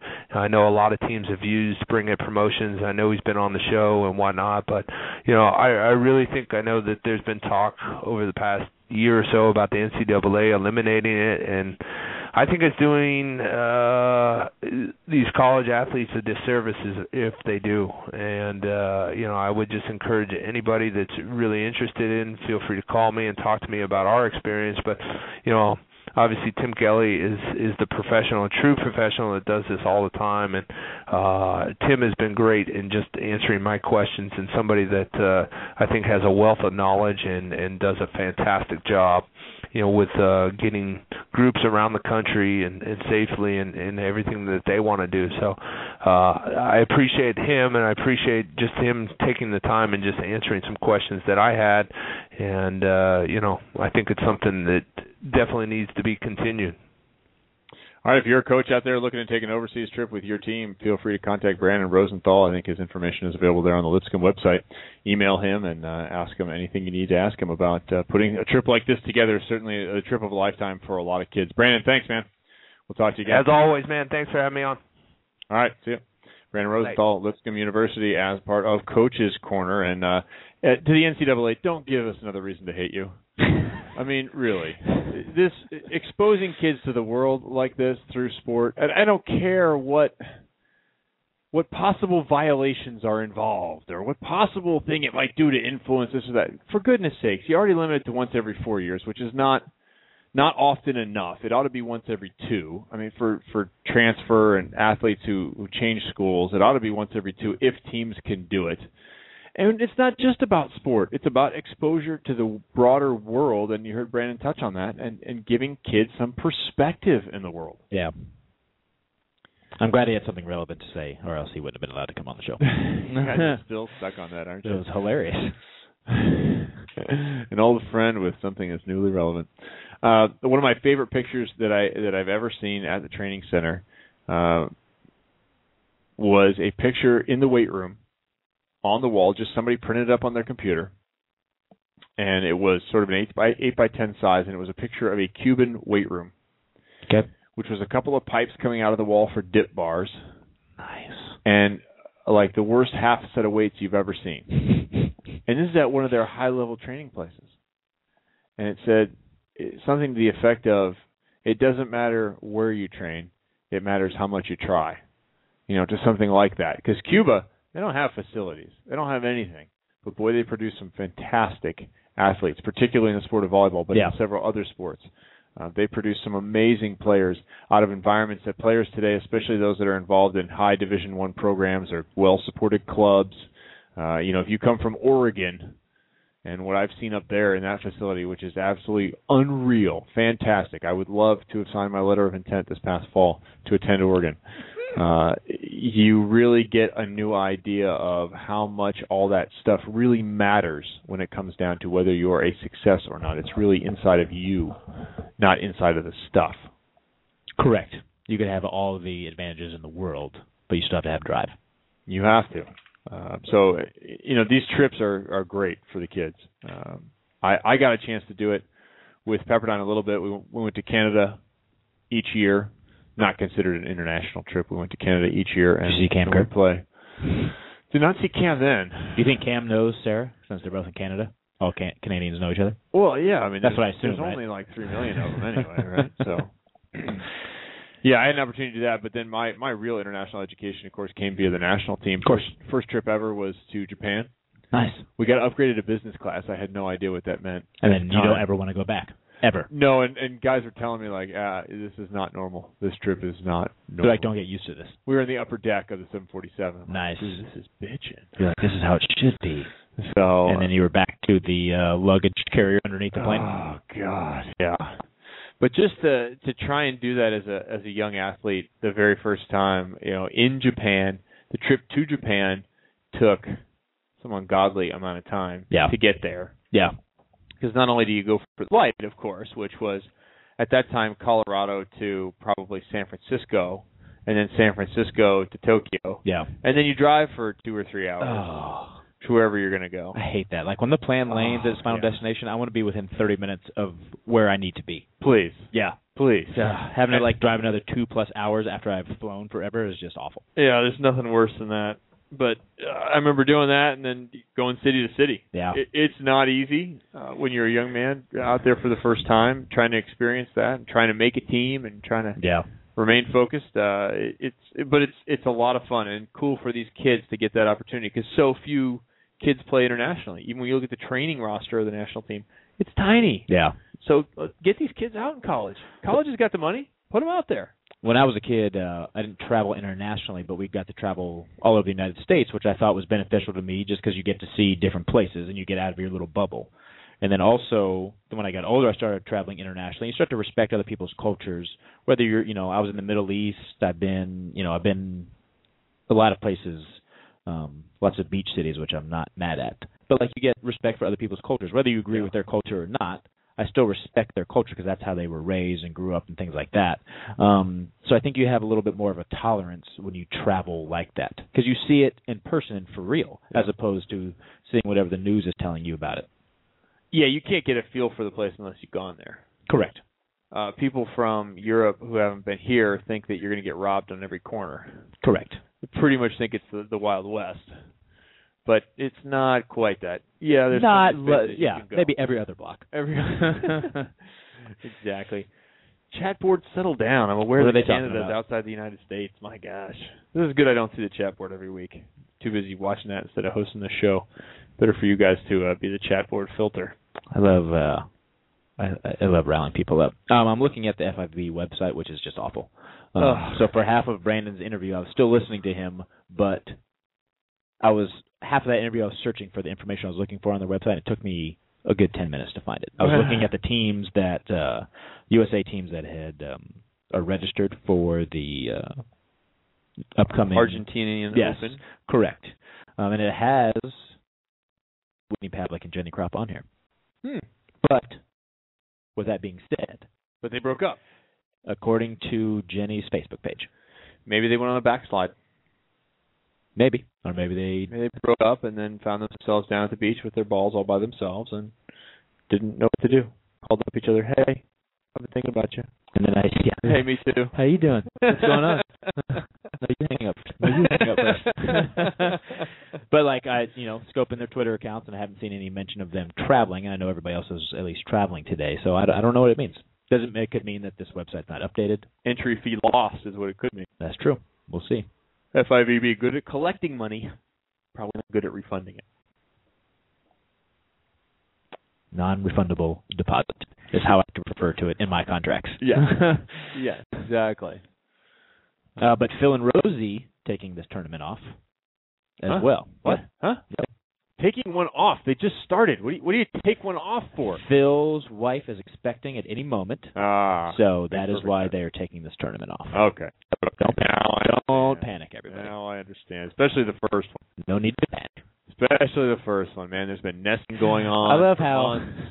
the first one you're like, oh, I need to be there for it, and then after that you're like, well, I guess I could miss this one. oh You, boy. you don't want to miss it, but to give you some perspective on it, so my first one, uh, I was actually injured at the time, um, so I was around quite a bit. But labor took 24 hours. It was literally like the night before to the very ne- the next night at 10:30. And uh, my second one, labor kind of started in the evening, then it faded away. I woke up in the morning. Hey, how do you feel? "Oh, I feel okay. Uh, grandma was there. Uh, her mother was there already. I said, all right, listen, I'm going to go to practice. I'll keep my phone. Let me know what happens. Something goes on, I'll just stop, you know. So I go to practice. Three hour practice, okay, done. And then uh called her up, said, How you feeling? Well, we're going to the hospital now, but they're kinda a little far apart, so we'll be down at the hospital, so will be at home, uh, with my mom. I said, Okay. So I'm gonna go eat some lunch and then I'm gonna go to the training room for a little bit nice and then I'll uh, I'll check in with you. That was around noon or so. hmm And How so- far did you get into your day? Oh no, I went had lunch. Oh, okay. Went to the training room. Okay. Called her up. Said, uh, you know, how's it going? She said, okay, well, they're about this far apart, this and that. I think I'll go walk a little bit. And I said, okay, well, I'll grab some, I you know, whatever, and I'll be over. And it so happens that the training center was next to the hospital. They're literally Oh, okay. adjacent lots. Gotcha. So I got in the car, drove around the corner. Yeah. They got to bring the car. And uh I drove in. She's outside walking around. I found her right outside the the maternity area, and then uh, you know this that okay, and went back in. Ten minutes later, Yeah. baby was out in an hour. Wow. In an hour, he was there. Max Barnett. He's like, I'm ready. Let's do this. He turned nine yet- on Saturday. Congratulations to him. But uh yeah, it was it was such a different experience. So we're sitting there. That happened. You know, that's three thirty in the afternoon Yeah. roughly that he was born. Yep. And that night, I got to stay in the the bed in the same room and stuff. So we were h- just hanging out and and uh watching the news like we kind of normally did at night. And look Just with over. the- and she goes, "Did I have a baby today?" like, I think so. Yeah, I- "Ah, that's why I'm here. That's why we're here, right? I think so. This doesn't look like my bedroom, but man, it's weird. It doesn't feel like it. Such different than the first one, where it was 24 hours and really hard on her physically, and just people were exhausted at the end of it, and oh, it was ugly. The second one, no problem. I say this to people all the time. Third one would have shot out like a gun. I'm pregnant. Here you go. Cannon. Thank, thankfully, the human race is not reliant on men reproducing because I would not. I'm just gonna tell you that right now. You're not reproducing anyway. Is that the plan? There- What I don't know what plans you're talking about. Will there ever be little little fat Jeremy's? I I because will- they all come out fat. I There's will no change in that. I will not let them be obese, Kevin. no, they all go. They all a little pudgy at the beginning. I can. I, I don't know if they'll there'll be little Jeremy's running around. I can never say never to anything, Kevin. Okay. You never know. Okay. All right. But if this child is ref- whether it's a boy or a girl is referred to as little fat Jeremy, that's not going to be good. Particularly bad if it's the latter. oh man. But yes, I would not like if it was up to me to carry a child for nine months and then go into labor. That's, I'm just gonna let you. That's not gonna happen. I'm just gonna let you know that right now. Okay. You're never gonna hear me say like you see in the movies. The guy's like, "Oh, I would switch places with you if I could." That would not be what I would say. Eh, no. Nope, not ever. I'd be like, "No, I, I actually would not switch places with you. I'm I'm quite You- happy you're suffering. you are a much stronger person than I am. That's what I would be saying. that is what I would be saying. Oh, I love it. All right, text McGee. See if he's around. Nah, still. he's- whatever. He's big leaguing us. I mean, he hangs out with Don Mattingly last week during our show. I got to look at pictures on Instagram. I have a ton of Don Mattingly autographed baseball cards. I see a picture of him and his daughter, and his daughter's not wearing the helmets, and I'm a little concerned. That, Like, should she be? yeah, why isn't she? Here's what happens to you if you come on our show. Sarah Brother just texted me. Thank you so much. Just from being on the show, I've already had many people contact me Good, within an hour. good. So Trying to make a difference here. Yep. We're we're efforting. yeah, good for her. Good for us. It's a feel good story. I'll tell you that right now. Hey, y- you know, this is a kid. She's so many times people are looking for something, right? They're looking to benefit themselves under the guise of something else. And Yep. Sarah's not doing that. She's she's just a kid with an idea who wants an experience, wants to benefit some folks, and man, let's get some donations in there and update this website. Six hundred on the way to six thousand. We need a little ten x factor here for uh, for Sarah. Maybe maybe March is a little too far off. Let's get the thing. Yeah, let's snapping. get it snapping. I will. Let's snap it into the summer. Speaking of charities and donations, the um, the charity event I rode a spin bike for this weekend in Manhattan Beach is called Tour to Pier. Sacrificed your bottom. Yes, I did. Um, it's called Tour to Pier. There were 200, 300 stationary spin bikes on the pier in Manhattan Beach. Oh, fun. Um, you get a team of four. Each rider rode for an hour, 50 minutes, and then you you adjust it. Um, their goal, we surpassed our team goal of money raised, which is great. The overall charity's goal was three hundred thousand dollars. They passed that, I think, two days before the event started. Wow. And I'll also say this too. Wow. I've been around a ton of I've been around a ton of events, first time events, ten year events. This was one of the best first time events I've ever been a part of. And by being part of it, I was just participating and I had nothing to do with I was doing no music. I was just a uh, a writer. Um so well put together, um amazing turnout, um really well done and uh I look forward to being a part of this um again, Kerry Walsh was there, Eric Funoi Moana was there. Um, they had a lot of uh, it was an amazing turnout, like I can say. So Sarah, who's doing what she's doing, Yeah. it's it- it's all possible. It's all possible for her, and we'll help her get the word out. Now, uh, someone wants to know on the chat board if it's uh, Bill Sigler that was involved with uh, that. He was there. He was um, whether he was involved as in helping put it on, I don't believe so. But he definitely sponsored a, a, a team, and they uh, they all wore Hawaiian shirts and short shorts and rode bikes. Did they wear mustaches? I'll, uh, I think some of them have mustaches, anyways. So it was they were Team Magnum, but I don't believe they went full on. Uh, he wasn't wearing his Siggins outfit this time. They did not play the music the entire time No, they did not. because that would really. I mean, how many hours were you there? Gets boring enough during a, a single volleyball match. Yes, well, when we're smashing you in the finals, you, ha- you have to hear it. Ah, Smashing Yep. me. You were there. So I don't was think. I. don't think you aced me. I don't think you were on the court I was playing libero at some point at some point during that match. someday. Played, I probably just passed your little piddly jump serve with half spin, no problem. probably what happened. Ugh, man. I remember Dave McKenzie being all world. Dave McKenzie He, he in the could- sixth man. It's either he either hits it 80 feet out of bounds, or he blasts it for a point on like the five foot line. not so different from Dave McKenzie indoors either. But I'm into it. That's that's why you love Dave. I do. you know, I've come to love Dave. I thought Dave is one of those is those guys that I look at five years ago, Yeah. six years ago, and like Dave, Dave, WTF? Come on, Way not to curse on the show. like I- I'm I'm running practice. Yeah. Well, the national team's out of town. Yeah. I'm in just I got to run a practice for him. Yeah. Just helping him out. Yeah. Dave's late. He's an hour late. Wow. He's not ten minutes late. He's an hour late. I didn't let him practice. No, then he's you like, can't. "Oh, you just you can't tell Hugh." I'm like, "Why not?" like, yeah. I do have to tell Hugh. Like somebody didn't show up. Dave has definitely matured and grown up the last few years for sure. He has, Yep. and and he went to the Olympic Games this last year, and he did his job Why not- and did so it well. Oh yeah. so well. Absolutely. I, I was really really happy to see uh, that process for Dave, to see that come around for Dave, because Dave's never been a bad guy. Oh no, no, Dave's not just at all. been kind of a knucklehead, and to see Dave get it done when it mattered in an environment like that was was really neat to see. To see him make the team first off was cool. Yeah. Then to watch him do his job that well. Well, we saw him in Long Beach um, when they qualified. That did, and he was doing it there too, and like I felt good about his chances. Yeah, when I talked to him, I, I felt good about what he was saying and how he was acting. Absolutely. Well, it's like I say the story all the time, but like Aaron Wachvogel, like I did not like him at first when I started on the Pro Beach tour. Like Geeter and him are good friends. We were out one night, and Aaron dumped an entire pitcher of beer on Geeter's head, an entire pitcher of beer on Geeter's head because he thought it was funny. Hmm. And I was like, we're on stage, and I was like, I don't like that guy. Geeter's like, well, I was like, no, I don't like him at all whatsoever. And Aaron grew up a little bit, and I told him at one point, like, yes, I did not like you at all whatsoever. And now I like Aaron a lot. I didn't like the lose in the sprint because we whipped him. I think it was in the semis on our way to the finals against you. He and Seifert and those guys, they Yeah. lost no no handshake. They just ran up to the pier. They're like, we lost right to start drinking. Yeah. Yeah, well, Well, some people grow on you. True of everybody. Hopefully they keep Well, look. growing up.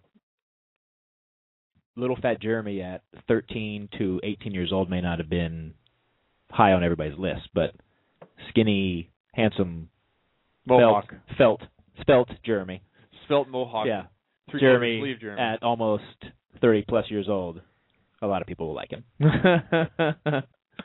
well, no, I, I can identify with that, and, and for those folks that oh, we were talking about the this uh, this weekend with St. John and watching these high school kids and the job that these high school coaches have in any sport, uh, but watching these volleyball coaches, they not only are dealing with trying to assess the athlete and how they can contribute on one year, right? Yeah. Wherever they happen to be, but then it's the next year. The kid was five six, now he's six two. It's like, whoa, what do we do with this? And now he can't find the end of his fingertips, even though he was fairly coordinated at five eight. At six two, he's a mess. Yeah, But then the next year, he's six foot four, and he's kind of putting it together, and trying to blend all that and plan and understand, and then dealing with the psyche of teenagers and the shifting Ah, I can't. winds of teenagers. I mean, the job that these high school coaches do i- is is awesome, and to to a lesser extent, coaches at the college level deal with some of the same things, although more dedicated and depending upon your level. Yeah, But to deal with all those things uh, at the high school level is really a unique and formidable challenge. And uh, I'm I'm with you on some of the changes people go through, and yeah, me from let's say 18 to 30. Eight, 18 to 30, I mean, all the way through the 2000 games, really. okay. Uh, not a lot of maturity. Pretty damn crazy to deal with. Uh, physical stud, I mean, let's be honest. But Just a specimen. but, but just a, a freaking mess when it came to like being a teammate and and trying to make your teammates better and understanding how that might work and being aware of how my actions were affecting others. Not very good at any of that stuff. Uh, much different from 2001 to 2004. yeah. Much different. And those players that I played with from 97 to 2000 or you know against in college 95 to 2000 uh, don't really have a handle on who I am I think today Oh yeah. I uh, can see o- that. Obviously, there's always vestiges of whoever you were before, but I I think a far different person, and and as you should be. One of the things that frustrates me about politics is they always say, "Oh, I haven't changed." Well, that's I- a problem. Yeah, I'd actually want you to change. Yeah, That's the problem. If you're not evolving, if you're not learning, if you haven't learned anything since the time you were raised by your parents, indoctrinated into the church, and had a certain view from West Texas, but now you're in the White House, that's a problem. If I- you're not, I don't know who you're talking about. That's a problem. All right. Uh, so I, I think that people always go through that, and you encounter people in your life who have a preconceived notion from whatever their time period was with you, uh, and don't really understand how things are now. Well, and everybody's journey is some people's takes longer than others. And uh you know, like we said, like Dave, you thought he was a knucklehead at first and then now you were extremely happy for him and how he performed on the national team. Absolutely. And I suspect he's still gonna be in the gym, right? Is At that how that that I don't works? know. He's not. Is he on that list? He's not on the list for Nah, World League. I didn't look at the list. No, I mean Dave's still playing professionally. You talk about a physical specimen. Dave is. No doubt. whew. Yeah, I mean Dave is strong. so uh, I think he probably plays as long as he wants to play. Yeah. Decides when he's done, which is great. When are we gonna hear from Reed again? I'm sorry. You, You know, the the, the artist formerly on our intro? the gold medalist formerly known as. Reed Pretty? Yeah. I feel like his photos he's been posting like he's in the country. Oh, he's here somewhere. He's asking things like he asked today, like any recommendations on a church in Vegas. So he's like he's he's around. I don't know what that means though. Little White Chapel. Yeah, Other than that, there's no churches in Vegas.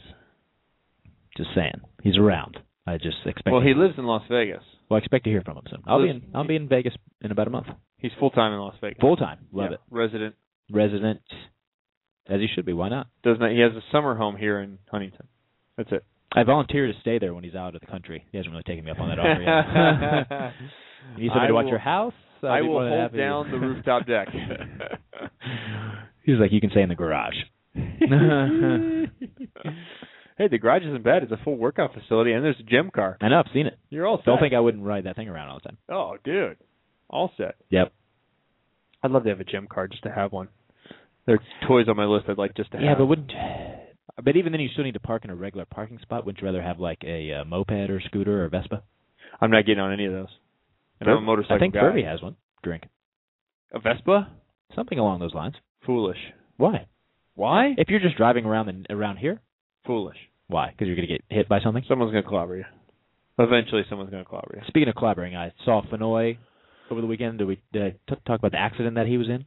You mentioned it a while back. but you, Super. you talked to him. Yeah, this is like uh, could have died type thing. Yeah, like as bad as the accident was, he w- uh, the fact that nobody was as seriously hurt. Like he just had a minor surgery on his elbow. His wife has you know some back neck issues, but the kids are perfectly okay. Everybody's okay. Nobody died. Everybody's fine. But like seeing photos of his car with the roof smashed in, like you're a tall guy, he's a tall guy. I don't know how he was fit in the driver's seat still with the angle of that roof because I saw photos of it. In the back left, no, I'm sorry, the back passenger tire, maybe it was the driver's side, was just completely gone. Yeah. Like gone, like non-existent. It was just, uh, uh, it was unbelievable. But for those of you that had heard about it or maybe not heard about it, but Fenoy is good, all is well, everybody's healthy, kids are great. Yeah, that's good to hear. That's, I mean, you, you get used to things kind of being a constant, and then in the blink of an eye, everything can be different. No doubt. But I, I'm never getting on a Vespa or one of those. Well, not never, but not on any not on any regular basis. Let's say, because look, they, they come with all the dangers of a motorcycle, Correct. with none of the ability to get out of problems like a, a true motorcycle has. True, but you're not getting like on the 405 with it. No, but that's not where you're getting killed. You're not getting killed Yeah, you at know, that's 405. You're getting killed making a left turn down there in, in Hermosa Beach because some somebody's paying zero attention. I read a stat, and I think it was within two years or three years. If a motorcycle is your everyday transportation in Los Angeles, it is a 100% chance within two or three years you will get in an accident. Yes. 100% chance. You, there's no way around it. You are getting in an accident. I don't care what you do, you're getting in an accident. My primary mode of transportation was a sport bike for a year and a half. And Did not crash. Yep. Lucky to have not crashed. I consider myself lucky to have made it through the statistics there. Nicole drives up and down the 405 every day and almost gets in an accident every day. I can't imagine it doing it with a motorcycle. Keep her in a cage. Yes. Uh, yeah. Gardhoff put up here the little fat Jeremy's, which I hadn't even noticed in this collage from uh, a couple weeks ago. Because you have to look back at them like every. I look back at them like a few times a week, and then go back because there are things that I missed every single time. Uh, you can eat little fat Jeremy's. I love it. My Oh, favorite it's a candy, part right? Yeah, it's uh, it's good and plenty, but little fat Jeremy's. My favorite part of it was the Dustin Walmart name tag. Oh yeah. I mean, there's so many good things of what Gardhoff does. Oh, Dustin. Casey Patterson was very proud of this. He reposted it because it has him with the big check. That's right, and he got more likes than we had. So Well, we just started our Instagram account, so that doesn't count. good for him. Oh yeah, here's the here's the announcement. Sand championships are going to be on. Yeah, yeah. Hosted by McGee. Bitter. Great job, McGee. I'm sure you did fantastic. I'm sure you were awesome. Loser. Anyway, here's my. Do people really think I'm that fat? Like that photo, you know what I'm saying? Like, if they've never seen me before, they're like, "Oh, maybe he is fat, Jeremy." Oh, That's great. Goodness gracious. And well, it- we're creeping towards the end here. They really started out as a burrito. Now they're uh like Good and Plenty's. well, there's a whole line. It's a brand. It's a, it's totally a brand. yeah. What if I start a little fat Jeremy brand? How awesome would that be? I don't know. Get rid of the bird. Bring in the little fat Jeremy logo. I'd have to give some residuals to Gardhoff and Jay Hosick for bring, for starting it. Wait, Hosig didn't start it. He said little fat Jeremy's. He's the one who said Yeah. little fat Jeremy. Yeah. I'm the one who pick took the picture of Yes, little but he- fat Jeremy. he was talking about like it being like a burrito called the little fat Jeremy. That's where it came from. oh man. Yeah, thank God for being on the show. Well, you never know what might happen. Never know. You never know. We could get picked up by uh, Sirius or XM. Ah, maybe not. Never mind. It's like winning Powerball. Were you in it this week? I was not. I, I never play the lottery. I was in. Well, I feel if I would have had time, I probably would have just why not? Yeah, I bought a sandwich at a place that had tickets. Yeah, and you're like, here we go, why not? Did somebody win or no? Yeah, person in Florida. Good for them. The after they don't know who, but after tax payment, Yeah, three sixty, three hundred and sixty million after taxes. I could live on that. You know the thing is, they'll be bankrupt in ten years, I hope not. You and half their family members will Ah. be drug addicts. you, you want to know what the after I talk to lawyers and a uh, an accountant, I would lose my phone. Lose your, I lose my identity. You would never you would you would be like, where's little fat Jeremy? And I would you would never hear from me ever. Again. No, ever. I could I would still be living down the street, but you would never hear from me ever again. Yeah, you'd be living down a different street in Well, a much bigger compound. For about a month, I'd be I'd be where I live right now, and then after that, I'd be like, I'm out. no, and that's the thing is we were talking about this uh, before the drawing, saying somebody was making their remark about how people screw it up. I said, yeah, but that's because whatever the percentage is, it's a high percentage, eighty-five I percent, know. let's say, Pretty bad. of people that play regularly. So the people with the greatest chance to win, Yeah. um, even though it's small, but the greatest chance to win are people that have already failed. They they're not good in life. They shouldn't be spending money on lottery tickets. They should be spending money on yet another meal because they're going to wonder where their next meal's coming Ugh. from. I mean, those are the people that are playing the lottery on a regular basis. They're not good with money. They're not good with careers. They're not good with goal setting. They're not good with all the things that actually produce wealth. Yeah. And so your odds of inside the lottery awarding the money to someone who's really good with money or who will truly take advantage of that Yeah. opportunity Yeah. are small. Not as small as you winning the one in 175 million, Yeah. but they're very small as far as the award payouts go because I'm sure they always blow it up with lottery, you know, uh, millionaires gone bad or whatever. Yeah. Yeah. I'm sure they're the ones out there that are doing just fine. But they are the smaller group of the total because those are the people you're dealing with. I love the Lotto commercial where it's like, "What would you do with a buck?" Where it's like people are living in Southern California, but it's snowing outside because they have like a snow machine and a crane out there doing it. It's like I'm And not they gonna be, do that stuff. Yeah, like I'm not gonna be spending my money on a snow machine and a crane outside of my house in the middle of July. Just in case you're wondering. but you still, I don't care how much money you have, you still need to budget and prioritize what you do. Because if you're spending more money than you are you just put that money in the bank and live off the interest if you don't know how to do anything else just live off the interest don't touch Right. the main money Right. and you're good, you're actually good to go My point is they're the same person the day before they win Yeah. the lottery as they are the day after they win the lottery, come with Gotcha. all the same problems, inconsistencies, and, and poor decision making. It's all the same. yeah you would never hear from me again Sure, we would. You'd throw a party. A- Again. Oh. You would never hear from me. Damn. I may throw a party, but you may not hear from me. That's cold, man. that is cold, cold, cold. Uh, that's awesome. If you bring the b- big spoon over, maybe. Big spoon is in. Did you enjoy the big spoon on your birthday? I did not. Interesting. Probably better that way. It was Next- a Tuesday. Next year. when my my birthday falls on a Friday or a Saturday, then perhaps yes. I gotta look for some music to end this, Jeremy. No, good luck to you. Find something. Been into Macklemore lately. It's been pretty good. He's been all over the place. His uh, second single is doing pretty good too. By the way, Safe and Sound. I, I've had that song for months and months, thanks to my wife for being ahead of the curve. Now it's just blowing up. Capital Cities. Yeah, they're everywhere. Yeah, great song. They're crushing it. Mm-hmm. Ah, I'm going to this concert. It's the intro. I'm going to use it as the outro. Speaking of performances, uh, the Billboard Music Awards were last night. Yeah. Miguel, who I didn't see what happened until Garhoff posted on the Facebook page, but he apparently crushed somebody in the front row pit. He tried to jump over the pit, but like kind of landed on their head. and uh, uh, you have to look online and see the. Um, but it could have been a lot worse. Like I had just read about it, I didn't really see what had happened, but he basically tried to jump over the pit and it kind of caught her head between his leg and the stage. Ooh. Could have been a lot worse. Yeah, think about that. For to his every- credit, he kept performing. for everybody, that's bad. To her credit, as of yet, she's not suing him for millions of dollars. Not yet. Just wait. She may have had to sign a waiver to be in the pit. Just wait. So what's this lovely song you're about to play? Well, I'm going to the Hollywood Bowl in September Oh, nice. to see the XX. Oh, cool. Very cool. I'm going to go watch them. Good So, band.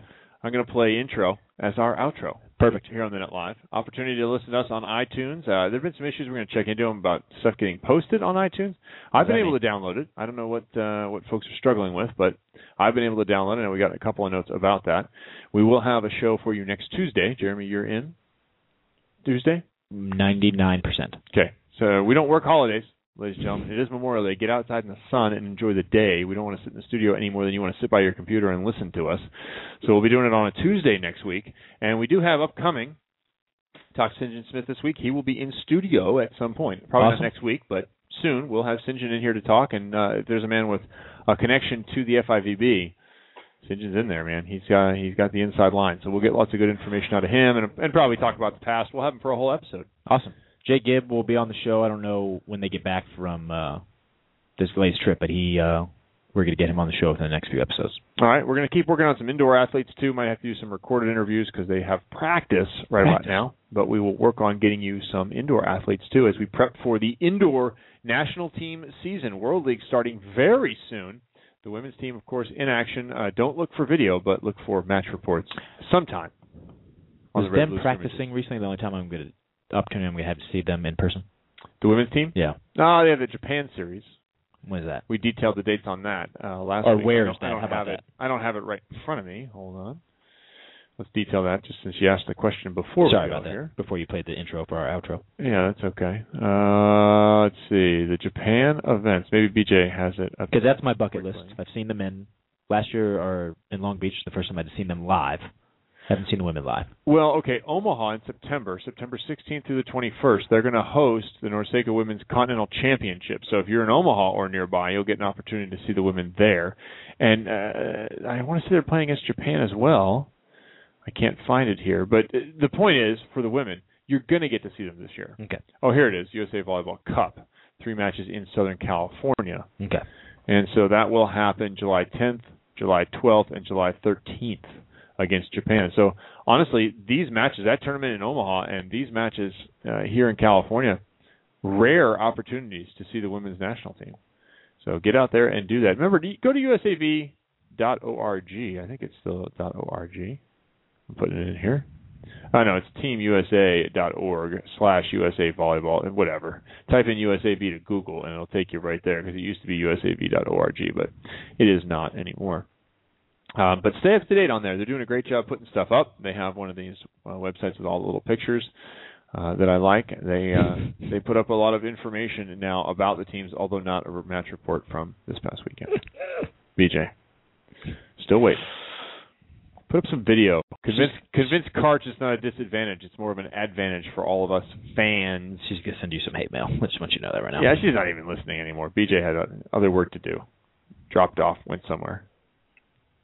She's like, Kevin is talking crap about me again. I'm Yeah. out. No, she's gone. That's why we did it. Yeah, okay. All right. Ladies and gentlemen, thanks for tuning in and being a part of our Monday. We hope you have a great week. We hope you get out there and uh, enjoy the weather. We know it's uh, summer in most of the United States. We'll see you again next week here on The Net Live. Little XX on the way out.